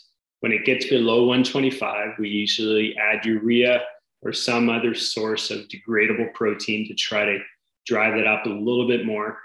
And we watch the MUN while we're doing that. So um, the other thing too, I've been uh, actually been watching MUN quite a bit over the past uh, decade or, or even further back, just because it's interesting. It's just one more tool we can use to tweak that protein. Uh, but if a herd, I've seen many high production herds uh, in the five to six range. Uh, I've seen many herds in the 40 to 42 kg of production on a, on a good Holstein herd uh, where they're five, six for a prolonged amount of time um, with no noticeable signs of problems, health problems, or, uh, or production problems. Uh, but I've also uh, seen, I've also observed herds uh, that were uh, 12 to 15 on a regular basis. And every time we make attempts, spend money to reduce that MUN. In other words, we switch up degradable source of protein for, for higher bypass or uh, feed more heat treated soy and less canola or something like that, it never pays off. So I, I think that we have to be aware if it's too high, we do absolutely have to make changes to the diet. Uh, but it's not always a protein, it's typically the carbohydrate load to the NFC. So we usually drive the uh, starch or sugar. Um, generally, uh, we drive the starch and sugar uh, to what is a healthy level, but an optimal level. We, we think that the, the, the cheapest sources of nutrients for that cow is NFC. Uh, that's what's going to give us the most production of microbial protein and the most uh, metabolizable energy at the end of the day. So we want to drive starch and sugar and NFC as high as we can while keeping that cow healthy. So. Okay, great. Thank you. And uh, the last question, which is your your decision with the cows with low production in the fourth week of the lactation and which is the limit of milk yield in that week? Yeah, uh, Paula, can you, sorry, can you ask that question one more time? I just want to make sure I understand it correctly. Yes, of course. Uh, what is what is your decision with the cows with very low milk yield at the fourth week of lactation uh, and which is the limit uh, in milk production? Okay. All right. So is the question around what do we do with that cow? How do we manage her? Do we call her or not? Is that the question? Yes. Okay. Yes. And do we, and do we have a, a break even, like a sort of like, like you're out of here? Uh, if it's yes. All right. Um, I think that, yeah. So in this particular farm, they, um, they do a really good job of, of getting cows successfully through that transition period. All right. Very small part of that is the nutritionist myself. A very large part of that are the uh, the team of advisors they use and just the work and the effort of that of the herds person, the owner, and all the staff there. Uh, there's so many things being done right on that farm that we don't happen to see a lot of low W4MK uh, productions. Okay. Now, um, I, I can't really answer that question. What is the cutoff or what do they do with it? I think that Um, we use that as a tool, though, to troubleshoot if it does come up on a common basis. Uh, so every time I visit, the, the graph, the first graph I open on Dairy Comp 305 is the, uh, uh, the, the, graph that shows the uh, W4MK uh, by day of calving. So it's a graph over the last three years of every cow that calved and we can see the trend of the W4MK on fresh calves. That's the first thing I look at. And if I see something that's low, uh, then it's brought to uh, the attention of, uh, of the staff or the owner. And then we discuss it and we try to troubleshoot it along with the veterinarian staff too. Uh, so we have a lot of, we have a really good team on that farm. They're they're always really good at giving input, and but the the owner really allows that that good input too. He's always asking questions. He's super open minded. Uh, he's just a really good manager. So uh, I don't know the cutoff though. I don't know what he would consider calling. Um, we're in a supply managed system, so the calling uh, we, we do have to do a lot of uh, voluntary calling on well managed farms uh, just because we can't overproduce uh, for a long period of time. We have to keep our production very tight in Canada uh, because of the milk quota. So. Okay, thank you very much. Okay, thank you, Paula, for some really great questions. We're going to go to a question that I had to scold Daniel not to answer, and he was just tricking me earlier. This is a question from Pat Gurin. Can you comment on the main reasons that a lot of dairies in Southeast Asia um, catchments, such as Vietnam, are using cereal straw in dry and close-up diets rather than the um, than chase higher dry matter intake with higher digestible grass hay? Yeah, good question. Um, yeah, I got scolded on that for not, this morning. Actually, got scolded for uh, for answering a question. I'm so used to uh, to to facilitating these webinars uh, on my own, where I, I, just like to answer questions automatically. But I had my wrist slapped from afar. Um, now uh, the the uh, to, to answer the question, and the other thing I got scolded on was a playlist, the music playlist. All right. So I thought it was pretty good. Okay. I thought it sort of pumped me up. But, anyways, uh, not everybody likes a Western rap. So, um, now to answer that question, though, the uh, what I think what you're implying is is that it's uh, your your your your question, Pat, is um, really why why are we feeding straw which leads to a low low energy intake uh, when we could be feeding a lot of energy to a pretty fresh cow. Okay, now this goes back to the concept of, uh, of Jim Drackley's uh, uh controlled energy diet program, um, which has been uh, fostered by Gordie Jones over the years. It's been highly advocated by, by uh, Dr. Jones. And there's been a lot of research papers over the last 20 years uh, that show a, a, a, link between a high energy pre fresh diet uh, and calving related diseases or fresh cow transition related diseases. And what their research has found is that when we feed a controlled energy diet, and I don't mean low, I mean controlled. And what that means is that perfect amount of calories rather than feeding a heavy steam up diet, which is still quite common. Uh, but we the, their research has found, and myself too, and I think other uh, professionals in this region have also found that when we control the energy intake of these pre-fresh cows, we're going to have a higher success rate in preventing uh, ketosis, uh, fatty liver, um, uh, and anything related to those two diseases, uh, even calving dystocia dystocia, sorry. And the uh, the other thing too is that if we feed a controlled energy diet to the pre-fresh cows, uh, that's going to improve the insulin status, the insulin, um, uh, uh the ability for the, those cows to absorb that energy efficiently once they do calve and go on to a moderate energy fresh cow diet. Okay, so we've had better luck with controlled energy than a than a high horsepower steam up diet that we used to feed 10 to 25 years ago. Okay. Now, it's not saying that a good, good classic close up diet doesn't work. I think what's got to be realized is that every farm is unique. All right. In Southeast Asia, where straw um, is probably maybe a cheaper source of uh, fiber or NDF than uh, than grass hay. Okay, I've been to to many regions of Asia, and I know that uh, it's a lot cheaper to buy uh, wheat straw from Australia uh, or rice straw that's properly produced in that region. Um, not the stuff that you see sitting out on the roadside in Vietnam where there's cars driving over it and the rain gets it. I mean, like properly uh, produced uh, rice straw. Uh, I think those are really good in the region, and I think that uh, that's very, very important in dairy production, especially with tight margins, to optimize what we feed that we can produce or buy regionally cheap as possible. So, perfect. Thank you. Yeah, it's fun scolding you, Daniel. You take it so well. You're just so eager to answer those questions. Um, so uh, here's a question from Hugo. Would you prefer SoyPass in prepartum diet and SoyPlus in the fresh pen? Or why do you prefer? Yeah. Oh, okay. Yeah. I think uh, that was very, you caught that, Hugo. It was, that was very, very astute of you to catch that.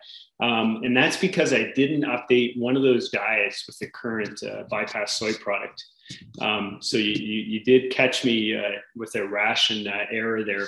Uh, I think in the case of this farm, we've been we've tried AminoPlus, Soy Pass, and uh, SoyPlus. Okay, and we can balance CMP adequately with all three sources. Um, but uh, like any uh, dairy farmer or nutritionist, uh, we like to go with what's going to give the best value at the time, and it just happened to be SoyPlus at the current time. So I don't have a preference. No. Okay. Um, from Eric DeVries, what level of negative DCAD are you balancing for, and are you moder- monitoring the urine pH closely?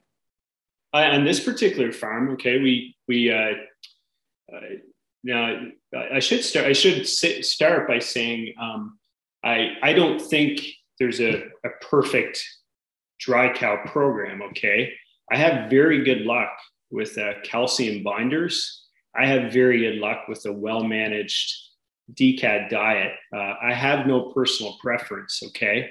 Um, I think what matters is what that producer can manage.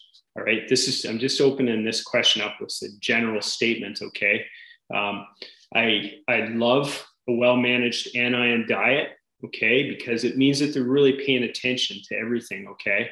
Um, now, in this case here, we're uh, the DCAD one is negative 174, 174 and uh, the uh, the amount of uh, that particular DCAD product that we're feeding on this farm uh, currently is Animate, which we've had very good luck with, uh, and it's only in there 0.65 kilograms per cow per day. And we do have a little bit of extra sulfates coming in uh, to the premix in the form of calcium and magnesium sulfates. but most of the, the anions are being supplemented from greater than 50% of the anions in that diet are being supplemented from Animate. Uh, this farm happens to do a urinary pH on the close-up pen uh, uh, on a weekly basis. Uh, so I believe it's every Wednesday, and they usually, uh, as a matter of fact, this week they're seeing all cows between 5.0 and 6.0. Uh, so they're leaving it alone, but they take it upon themselves to tweak that DCAD level, sorry, the DCAD in the diet by adjusting that uh, animate up or down by 50 grams per cow per day on a weekly basis. So they pay attention to it themselves. Then when I go and reformulate the close up diet, I text them and I ask, what is your current level of uh, animate so that I can make sure I reformulate the minerals properly against that amount of animate that's already uh, being fed. So I hope that answers your question. Okay, thank you. Um, and then, excuse me, I'm down to my last question. If no one adds any to um, the chat or the Q and A, or if Paula or Sean or Marcos has nothing. So, ta-da. Um, this is a water intake question. How often do you advise farmers to clean and empty the water troughs? Is there data to show a greater intake of water the cleaner the trough is? Yeah, that's a yeah. You know, water is the biggest nutrient a cow consumes. but it's only a little tiny chapter in the new NRC book, right? And uh, I made the same comment at a, at a presentation I did yesterday. Um, it's it's a it's the most important nutrient, uh, but we are not doing enough research on water, and the uh, the NRC fails to. Uh, uh, I mean, they publish only based on trials that they can access. So it's the committee obviously cannot publish a lot if there's no trials being done. But unfortunately, uh, there's not enough being done. I advocate for 10 centimeters of water bowl space per cow. Um, I advocate for proper placement, meaning that uh, in a cross alley where most water bowls find themselves in, on Canadian dairy farms, uh, that we have enough width of that cross alley so the cows are not interrupted when other cows walk in behind uh, the cattle that are consuming. Uh, the other thing that we that's very important to do is to place out water bowls so that several cows can sit uh, in a domino type position. Sorry, not not sit. Cows don't sit. Cows stand, so they can stand in a row and, and adequately consume that water. Um, the the cleaning of water bowls, I think it matters on uh, uh, what I find is the closer the water bowl is to the feed bunk, means it's going to going to need clean more often. Uh, I also find that if water bowl space is limited, it's going to need clean more often. Um, really, the right answer is daily, um, but I'm, uh, I'm also advocating that they should open their snaplage six months later. Okay, so it's easy for me to make these recommendations, uh, but it's another thing to ask the, the uh, customers or clients to go and spend that extra 30 minutes a day of labor um, all what I do as a coach is I try to say, hey, here's what I've seen on other farms work well. Um, here's what I want you to consider, okay, as opposed to what you're doing now. So I give them that option and they, they make uh, the decision themselves. They're all big girls and big boys, and they know uh, what uh, is going to give them the, the best uh, bang for the buck as far as labor goes. So Okay. Um, thank you, Daniel. And and I think um, when Rick Grant did the tour through Miner, we tackled a little bit on the. He talked a little bit about the importance of making sure there's good placement of water troughs and that it's clean. Um, and also, Lynn did a fantastic um, little "What do you want to know?" Wednesday last was it last summer or the summer?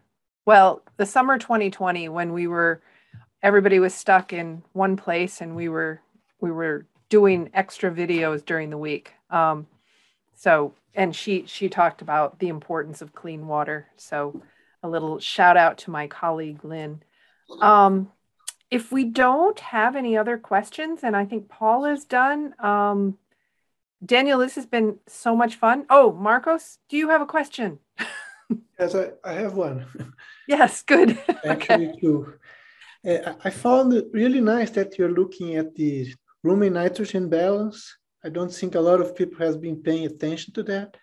And have you have you seen a relationship between what you get as a number in AMTS, like if you go up and down, and to MUNs in, in the bulk tank? Like when you go down, the MUNs go down, you really see a good relationship. And what would be low and high MUNs for you? Like when you worry, when uh, what you shoot for? Okay, yeah, uh, yeah, good question. Um, I love these technical questions because I am a geek. I love the computer and the formulator. So um, I'm not happy with the MUN predictions, and I'm not sure if uh, if I am, if I'm being too honest here, Marianne. Um, no, that's good. We like we like feedback. Okay. Um, now that doesn't mean that I'm not happy with the uh, with the model uh, that means that um, that I may not be modeling as well as I could be. Okay, so maybe I'm missing something on my forage analysis. Maybe I'm not entering things right. Maybe I'm not describing my cattle good enough. But I see a very weak relation uh, at this point between the MUN uh, on the computer and the MUN in the bulk tank.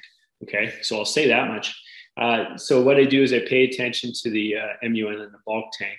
And I know there is some other nutritionist friends I have that watch the MUN on the uh, AMTS on the software, and they adjust their diets accordingly uh, based on the MUN. I watch rumen ammonia, I watch MP, I watch uh, digestible amino acids Uh, those are the three things that I really pay attention to.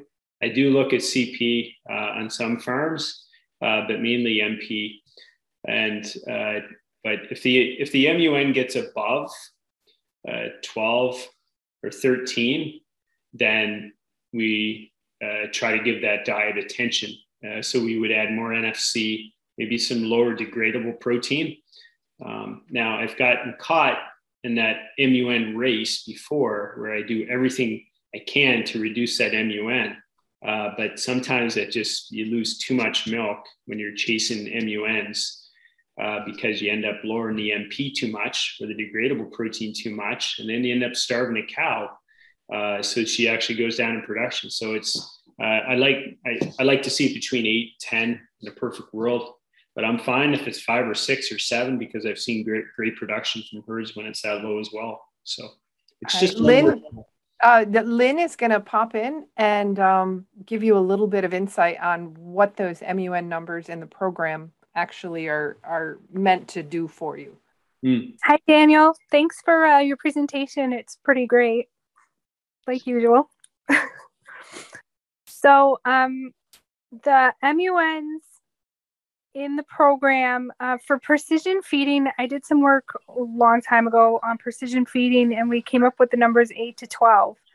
And in the program, um, so it's the MUNs are going to be used, you know, coming out of the CNCPS, but it seems as though they're directional depending on your processor as well, because the processor may be taking MUNs, you know, at different points than what, you know, they are when they first come out of the cow or whatever.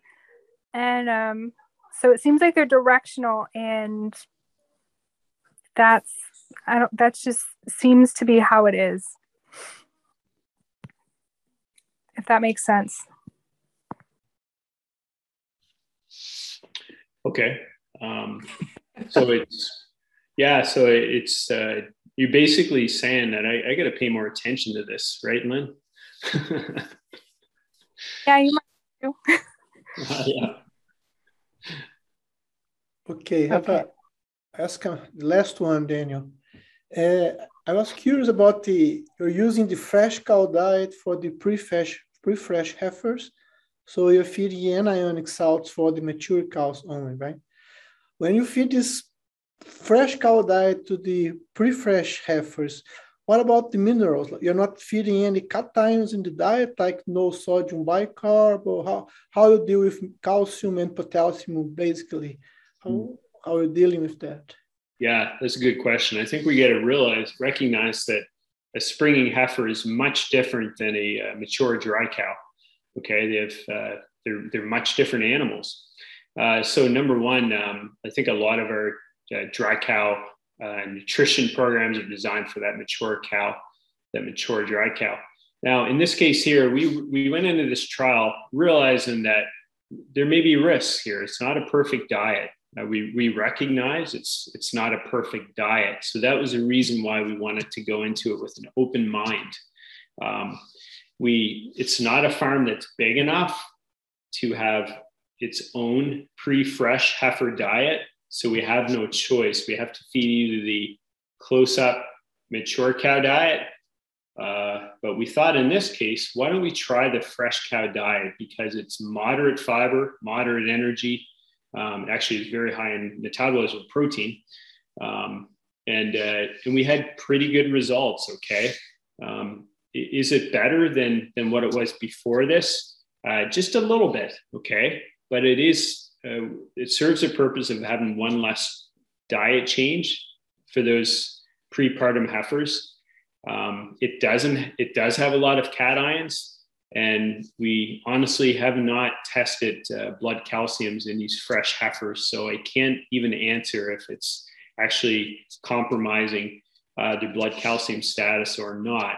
Um, my gut feeling is that they, it's not affecting it. Okay, um, now, there's also a, uh, uh, but the main thing is we're trying to reduce stress. Okay, I think that it's more important to reduce stress and keep cows happy and and uh, and eating than it is to to to worry about tweaking the diet uh, to to perfect mineral levels. In this case, I think it's uh, it's been well proven. Uh, we did see a little bit more udder swelling from time to time, but it's still uh, within reason. So. Okay. So, so Daniel, just to make clear, so are you using sodium bicarb in the lactating herd or you don't? Yeah, we do. Yes, we you use. do.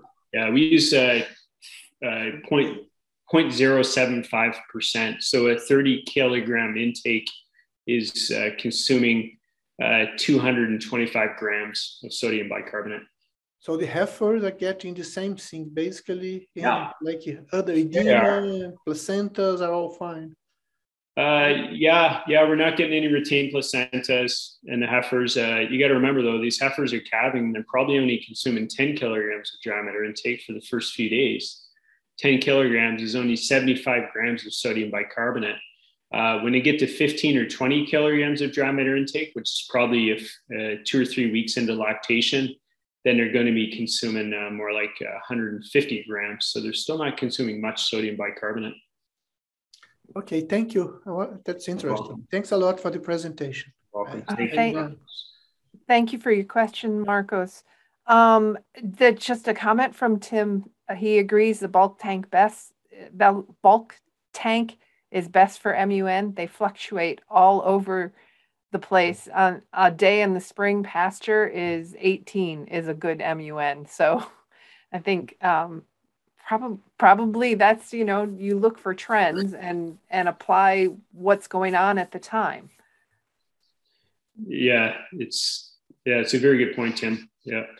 And uh little shout out uh, there's uh, quite a few people on the webinar tonight from the uk so i realize it's uh, past your bedtime over there. So thanks for uh, for spending your time with us tonight yes i'm always appreciative of the people that are joining us from all over the place and astounded that they stay up for this or get up really early. Um, but Daniel, um, this has been fantastic. I think that, uh, let's see, question. Do you start seeing better first milk colostrum and in the first calf heifers on the heifer pre-fresh diet? Uh, I don't know the answer to that question. Okay. Yeah. All right. Um, maybe a, a yeah. Okay. Uh, thank you, everybody, for the questions you asked. This has been fantastic. Um, Daniel, thank you for. I know that you're quite busy this fall, and you thought it would be less busy by putting it off a month. And um, oh, yeah. were uh, you? Yeah, busy's fine. Busy's okay as long as you're having fun, right? So yeah, yeah, we are. We're having fun. And um, it was beautiful the day you did the filming so we were glad that that was you know we wouldn't have mind seeing snow either but it was really lovely um, we really everybody i think appreciated this the recording will go up in probably a week or more um, and thank you all for attending thank you paula marcos um, sean if sean's still here and Paul, Paula, Paula, Sean, and and thank you, Lynn, for joining and and helping us out here. So, all right. Thank you, thank you, Daniel. Thank You're you. Maria. Uh, have a great day, everybody. Have a good evening. Thank you. Yep. Good night, everybody, Goodbye. or good day. Goodbye. Bye.